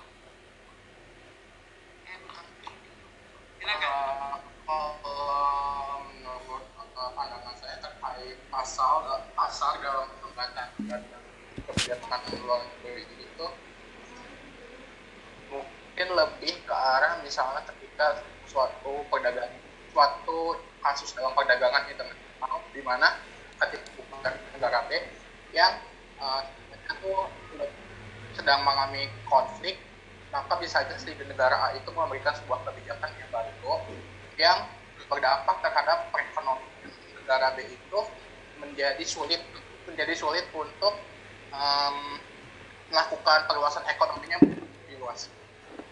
Kalau yang saya pahami itu. Oke. Ya, boleh dilanjutkan. Ada yang mau ditambahkan lagi sama Apridio? Panggilannya apa? Dio apa Apri nih? Bingung saya. Apridio juga. Atau Dio ya? Dio. Ya. Oke. Apridio ada garis miring Dio. Panggilannya biar ingat ya. Ya, Oke, okay, Dio. Jadi tadi uh, apa pasar di sini diartikan sebagai ya dalam suasana ini ya bisnis gitu ya. Oke, ada yang lain, ada yang lain yang bisa menerangkan? Boleh ya, bagus tadi. Ada lagi? Oke, okay, Ahnaf, silakan. Silakan Ahnaf. Um, ya. Kalau menurut saya mungkin pasar di sini lebih ke um, apa aja atau um, semacam pihak-pihak mana aja yang bakal terpengaruh sama uh, kebijakan luar negeri ini Oke. Ada lagi yang lain? Pasar di sini maksudnya apa? Mana di sini? Silakan. Jadi itu betul. Ya. Oke, mau leader. Silakan mau leader. Uh, mungkin uh, adanya ini uh, free trade area yang banyak di berbagai negara, jadi kita ngikutin sih. Oke, boleh. Ada lagi yang mau nambah satu lagi sebelum saya lanjutkan? mau nambah ya. silakan kalau menurut saya uh, mungkin valuta asing kali ya bu jadi uh, fluktuasi valuta asing yang ada di uh, pasar internasional oke baik ini teman-teman yang maksud dengan uh, hambatan dari kebijakan luar negeri itu tadi ya uh, selain juga dengan apa namanya uh, apa tadi ada pasar ya di sini ya Nah, pasar atau e, kita kenal dengan market di sini yang dimaksud di sini adalah kaitannya dengan bisnis, dunia bisnis. Nah, jadi Anda tadi udah nyebutin udah udah memberikan contoh yang tepat ya sebenarnya dunia bisnis juga itu juga bisa menjadi hambatan dari kebijakan luar negeri sehingga karena pemerintah kita perlu memperhatikan hal tersebut. Contohnya adalah misalnya rezim internasional yang berlaku saat ini terkait dengan perdagangan bebas, gitu kan? Seluruh anggota World Trade Organization ya, tanpa terkecuali, kan? Organisasi perdagangan dunia itu mau nggak mau itu didorong atau diwajibkan untuk menerapkan perdagangan bebas. Maksud perdagangan bebas itu apa? Yakni perdagangan yang dijalin kepada negara mana pun anggota WTO itu tanpa adanya yang namanya diskriminasi. Yang kedua, tanpa adanya uh, apa namanya lebih jelasnya lagi penerapan uh, uh, ini ya berupa tarif gitu. Itu kan jadi hambatan ya dalam perdagangan. Nah, sementara misalnya contoh Indonesia itu tetap punya kepentingan tertentu gitu kan nggak mau semuanya sembarang perdagangan dengan pihak asing. Tentunya setiap negara itu punya pertimbangan bahwa saya lebih cenderung milih bekerja sama dengan negara ini daripada negara itu gitu. Contohnya gini Indonesia lebih cenderung ingin e, berdagang dengan apa yang namanya Tiongkok gitu ya daripada dengan Bangladesh kan? Nah tapi market di sini bisnis itu nggak boleh begitu. Jadi menghendaki adanya uh, sesuatu yang harusnya katanya fair trade gitu kan. Dagangan yang adil gitu perdagangan yang adil nggak ada batas membatas nggak ada apa pun gitu. Nah dalam hal ini akhirnya kita nah, mengikuti aturan tersebut meskipun setiap negara pasti akan mencari celah ya untuk menjadi pembelaan dia caranya nanti dengan diplomasi. Nah ini ya contohnya tadi pasar juga yang lain adalah mungkin teman-teman tahu misal uh, apa namanya Indonesia juga kan uh, nggak pingin nih ya. Kalau misalnya tadi ya terkait dengan WTO itu juga selain perdagangan yang bebas tadi juga terkait dengan masalah investment kan. Investment itu kan uh, pada dasarnya siapa yang memang punya proposal yang baik gitu ya siapa pun lah asal negaranya. Dan juga jelas misalnya bisnis yang akan dilaksanakan itu kan semestinya ditanggapi dan diterima ya oleh suatu tuan rumah atau host country. Nah, contohnya Indonesia gitu. Tapi sekarang ada pertanyaan, kenapa misalnya pemerintah Indonesia lebih cenderung untuk menerima yang dari Tiongkok gitu, daripada misalnya yang dari Jepang atau misalnya yang dari um, investor yang datang dari misalnya uh, Perancis atau yang lain sebagainya atau Amerika misalnya gitu untuk bidang pembangunan. Nah tentunya Indonesia punya pertimbangan kan untuk secara internalnya. Tapi selain itu juga itu didorong oleh kondisi pasar saat ini bisnis. Yang mana apa? Nah, Indonesia juga nggak berani mencari-cari gara-gara gitu ya, mencari yang lain gitu ya, karena pertimbangannya juga masalah yang sekarang sedang banyak gitu kan, cenderungannya akan lebih memudahkan itu adalah dari sisi memilih misalnya investor yang datang dari uh, China gitu misalnya ya. Jadi itu juga sebagai salah satu penghambat juga kalau nggak diikutin gitu kan. Jadi akhirnya kita ibaratnya beradaptasi lah pemerintah itu dan juga tentunya juga pasti berhitung ya tentang untung rugi gitu dari pelaksanaan kerjasama tersebut. Oke. Nah kita lanjut lagi ya yang ini share screennya.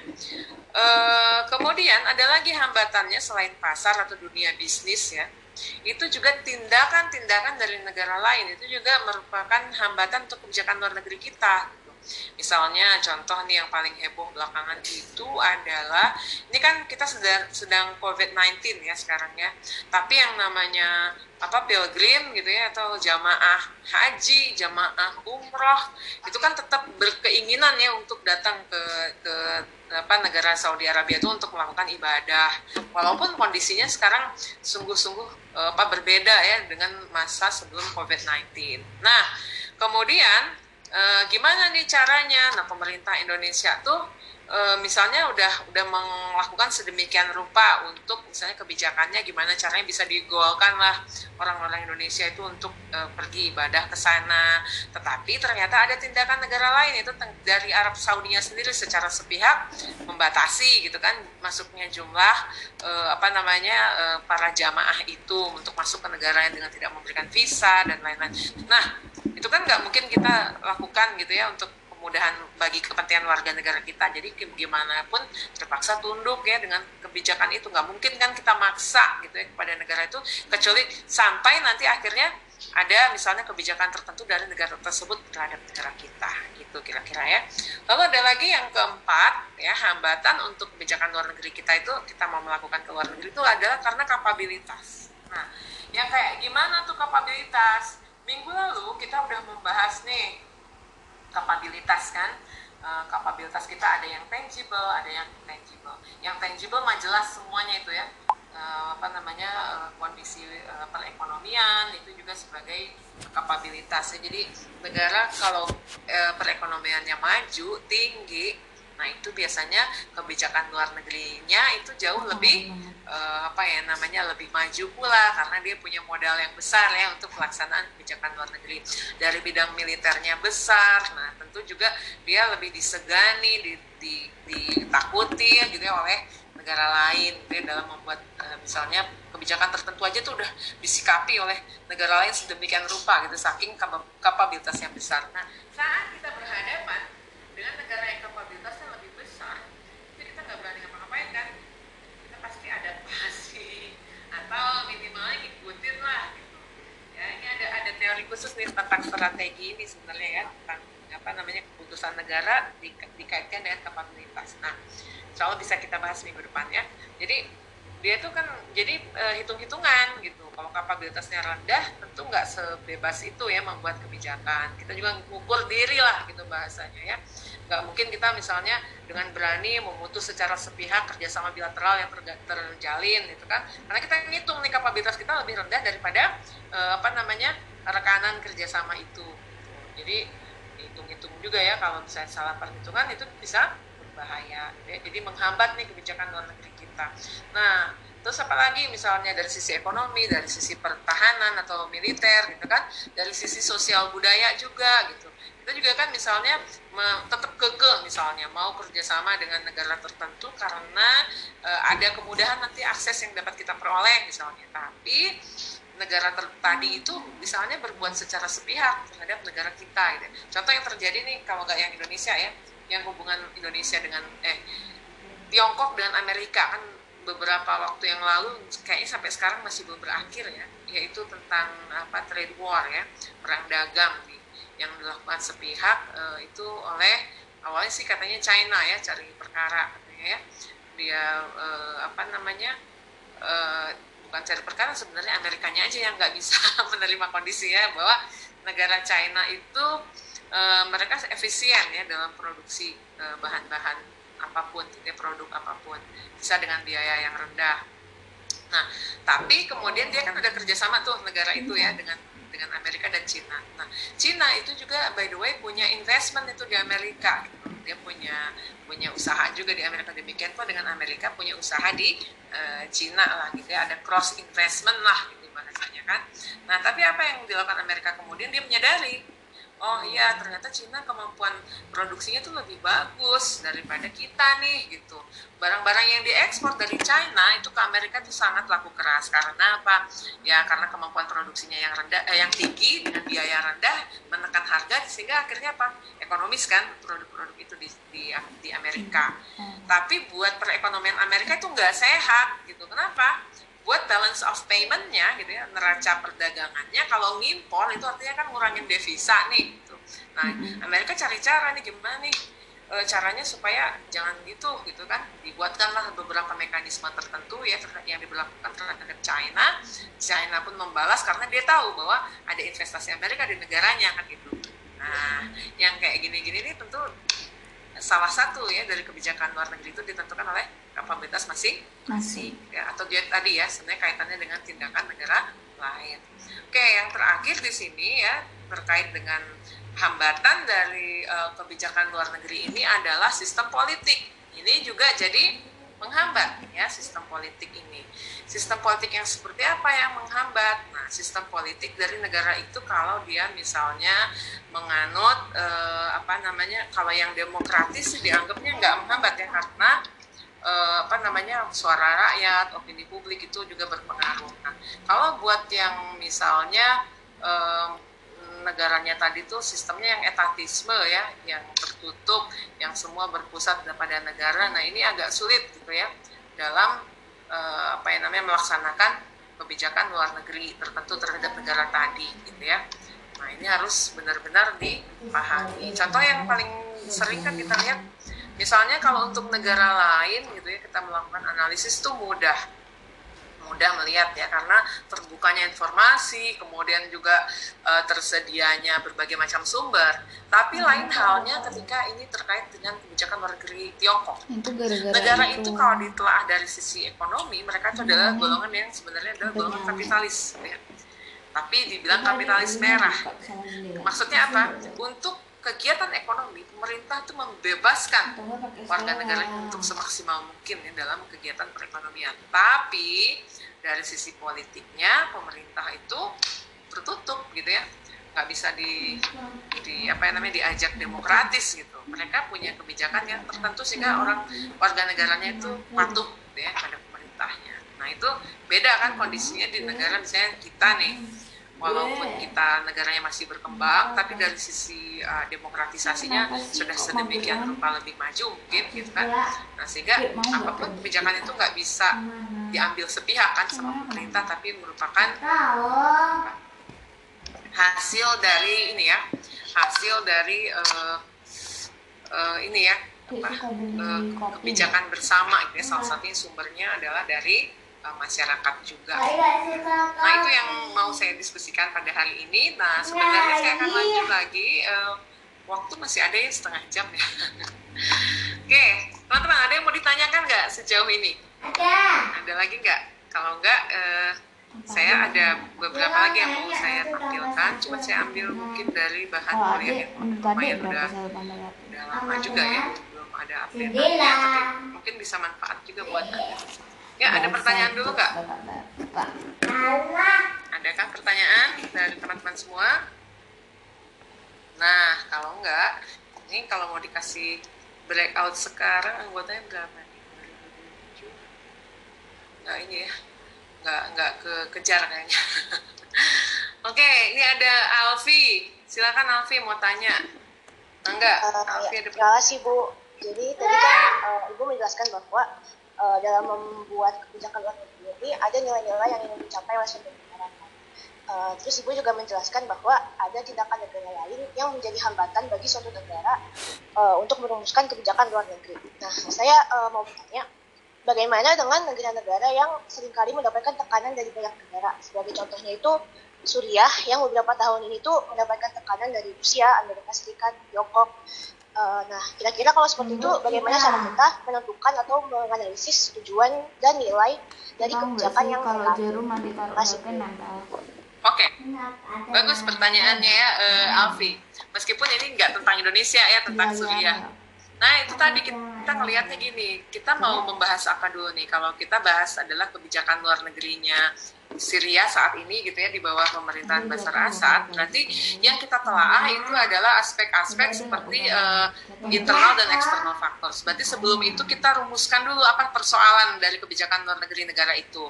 Nah Eh, kepada siapa misalnya negara itu mau membahas tentang kebijakan luar negerinya. Jadi misalnya gini, Alfi nggak bisa uh, kebijakan luar negeri uh, Syria itu kan kepada negara ABCD nggak bisa.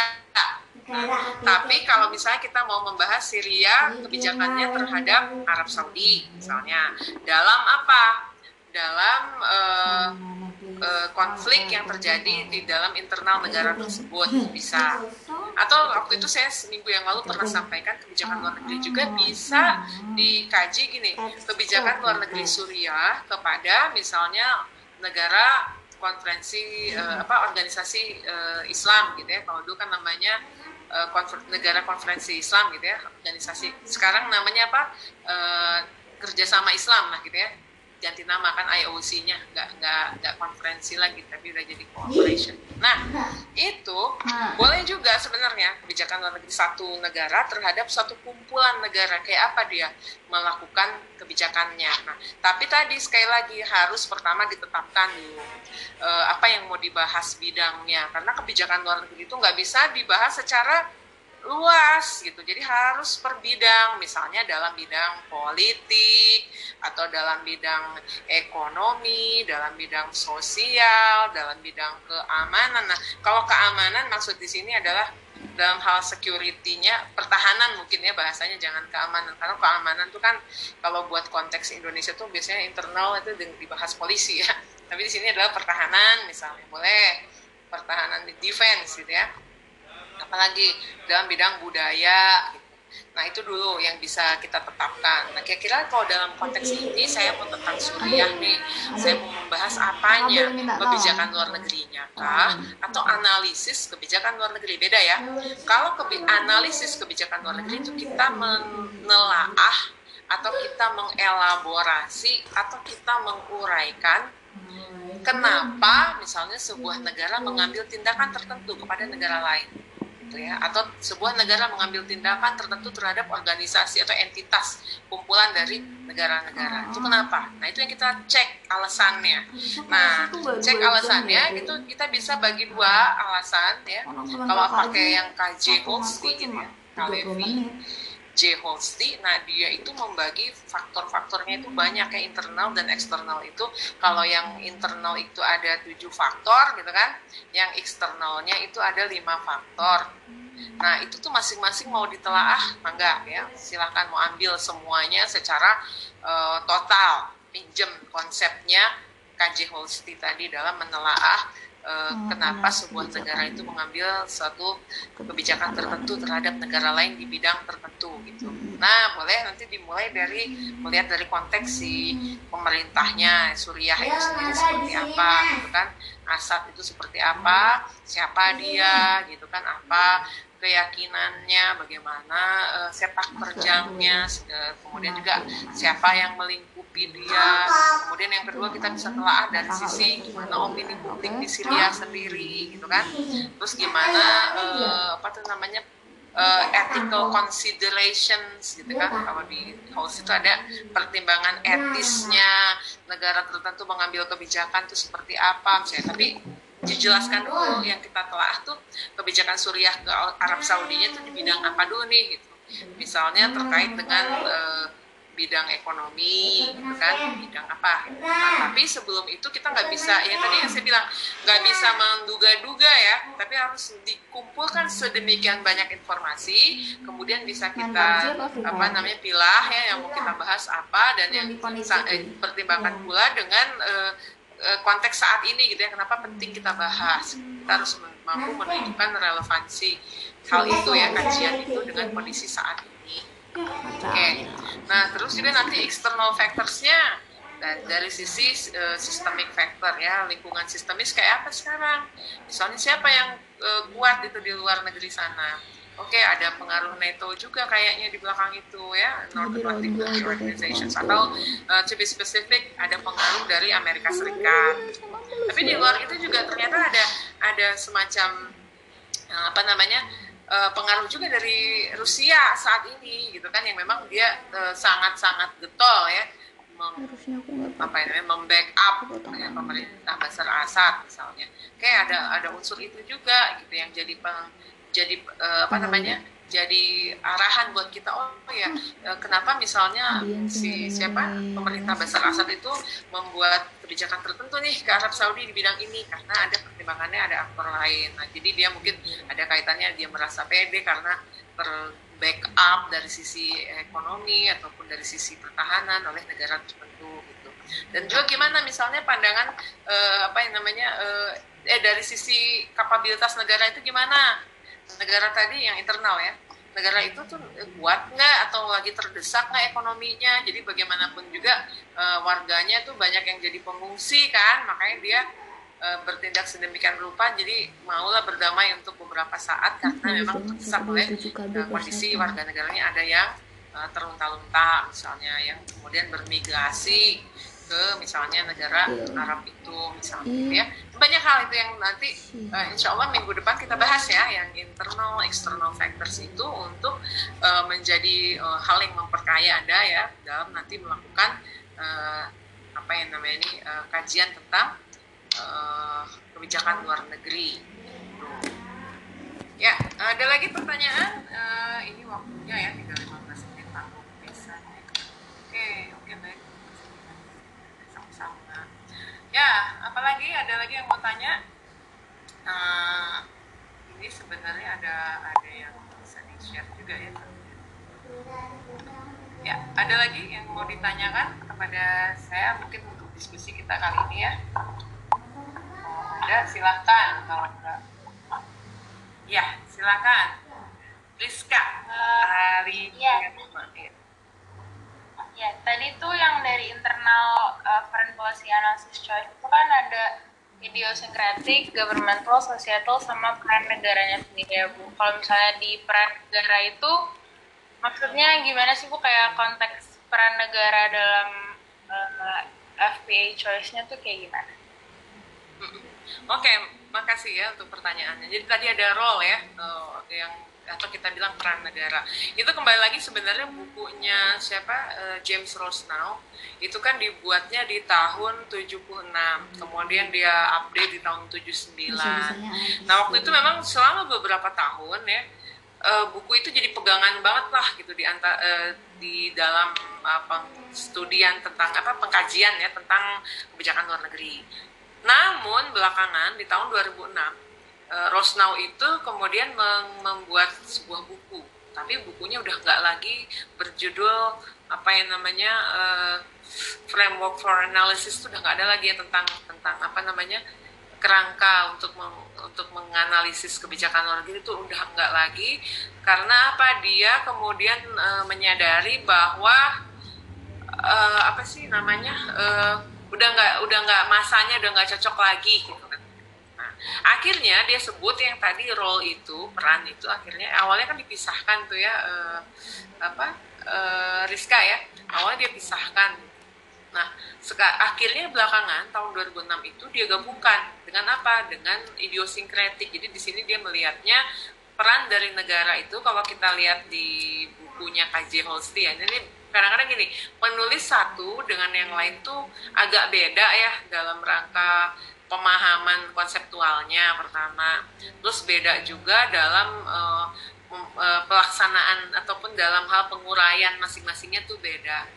Kalau tadi uh, kembalinya ke yang saya sebut tadi ke teman-teman semua kan itu pandangannya si uh, Rosnau ya tahun 76 tahun 79 tapi dari tahun 2006 dia revisi lah gitu. Dia menganggapnya bahwa yang namanya role itu gabungnya sama idiosinkretik tapi kalau kita balik pinjem pendapatnya KJ Holsti yang role di sini atau peran di sini tuh macam-macam tuh ternyata uh, apa namanya uh, Rizka banyak banget peran negara itu. Jadi kalau menurut temuannya uh, siapa? KJ Holsti peran itu ada bahkan sampai 15 jenis peran negara yang bisa diambil di sini.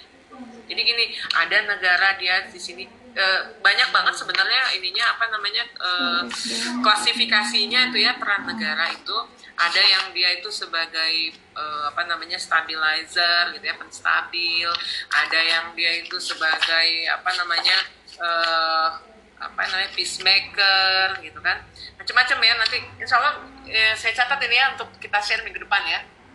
Jadi peran negara itu ada sekitar ya antara antara 15 sampai 25 peran bahkan ya dari seluruh ini tuh ya seluruh uh, jenis negara gitu ya. Jadi ada peran negara tertentu. Sehingga akhirnya itu juga itu jadi pertimbangan gitu untuk dia membuat kebijakan. Ini contohnya gini deh kalau di Indonesia. Indonesia tuh dari dulu ya sejak kita merdeka tahun 45 kan dalam rangka kita men, eh, apa mendapatkan pengakuan ya secara uh, de jure ya kalau de facto mau udah pasti kita merdeka kita melakukan apa yang namanya proklamasi kan kita mengaku sebagai negara udah ya itu pasti. Tapi kan untuk dapat melaksanakan hubungan internasional nah kita itu kan melakukan yang namanya diplomasi untuk mendapatkan uh, pengakuan secara de jure gitu ya secara hukum lah sesuai dengan uh, apa yang namanya ketetapan dari konvensi konvensi Montevideo tahun 33 ya. Jadi syarat berdirinya negara itu kan ada apa? Ada pemerintahan yang yang sovereign gitu ya. Nah, terus kemudian uh, yang berdaulat gitu kan. Kemudian ada wilayah tertentu, ada penduduk dan ada capacity uh, to enter into relations gitu kan. Ada kapasitas untuk melakukan hubungan internasional. Nah, gimana caranya supaya bisa melakukan apa namanya kapasitas itu ya tadi melakukan diplomasi kan gitu. Apa namanya? melakukan ke berbagai negara kan. Nah, macam-macam kan yang kita lakukan waktu itu dapat dukungan pertama kali itu kan dari Mesir gitu ya, kita Palestina, kemudian baru dari India. Gitu. Ya perjalanan sejarahnya ya di zaman pemerintahan Soekarno. Nah, Kemudian pada tahun 60 kita udah tahu banget ya. Sebenarnya kan tahun 48 ya waktu itu eh, apa namanya eh, Indonesia tuh udah mulai secara internal tuh sistemnya udah nggak NKRI kan tahun 48 tuh udah yang berubah jadi apa federasi ya. Nah, waktu itu Muhammad Hatta uh, dia jadi kepala pemerintahan lah ya. Nah, dia itu menyampaikan ya uh, apa namanya pidatonya ya nomor X pada tanggal 2 September tahun 48 tentang mendayung di antara dua karang kan dia bilang itu waktu itu kan. Jadi kebijakan luar negeri Indonesia itu bebas aktif lah gitu. Tapi konteks bebas aktifnya zaman dulu itu adalah bebas dari pengaruh blok-blokan ya gitu. Kita nggak memihak blok barat, kita juga nggak memihak blok timur. Nah, waktu itu peran negara kita ya di dalam konteks hubungan internasional itu adalah sebagai ya kita menginginkan yang penyeimbang gitu ya. Jadi kita masuk dalam yang non aligned movement kan gitu ya. Nah, dalam konteks kita sebagai non aligned movement country ya mungkin bersama dengan Yugoslavia waktu itu dan negara-negara lain di apa Asia ya Asia Afrika berapa ya nah itu tuh uh, apa peran negaranya karena yang dia ban adalah waktu itu non aligned itu maka dalam pengambilan kebijakan juga nggak mungkin dong kita malah uh, menjadi negara yang uh, apa yang namanya uh, penyerang intervensionis gitu kan. Nah oke okay. ada pertanyaan. Bu apakah konsep non blok masih relevan? Sebenarnya kalau kalau melihat konteks sekarang enggak ya nggak relevan sebenarnya. Tapi nggak tahu mungkin sekarang itu kan makanya uh, eh, non aligned movement nggak begitu uh, apa ya namanya dominan lagi ya dalam konteks pembahasan kebijakan luar negeri kita tuh udah nggak dominan sekarang. Jadi konteksnya karena globalisasi sudah mengemuka sehingga nggak ada lagi tuh yang blok-blokan itu nggak begitu terasa. Sekarang yang yang menjadi terasa banget itu adalah negara powerful kalau dia punya kemampuan investment gitu kan? Dia punya kemampuan untuk memberikan investasi negara-negara lain gitu. Masalah tentang yang negara punya kekuatan dari sisi pertahanan itu tetap oke, okay. memang tetap menjadi penentu utama ya bahwa dia itu adalah negara dengan kapabilitas tinggi. Tapi karena agenda ataupun isu utama yang berlaku saat ini itu adalah di bidang globalisasi, di bidang ekonomi ya otomatisnya. Jadi itu yang non blok itu nggak nggak gitu-gitu amat ya sekarang gitu. Jadi malah jadi gantinya itu lebih kepada South South Cooperation gitu ya. Kerjasama selatan selatan gitu. Atau misalnya kerjasama utara selatan. Sehingga yang kayak uh, model non blok ini tuh kan nggak begitu heboh lagi ya kayaknya ya. Udah udah udah bergeser lah gitu. Kepentingannya juga udah nggak yang di non blok itu. Karena apa? Udah runtuhnya Uni Soviet ya tahun 1990 waktu itu ya tahun 91 sejak apa? Sejak pemerintahannya Mikhail Gorbachev waktu itu memperlakukan yang namanya demokrasi ya demokrasi ya kemudian glasnost dan perestroika ya.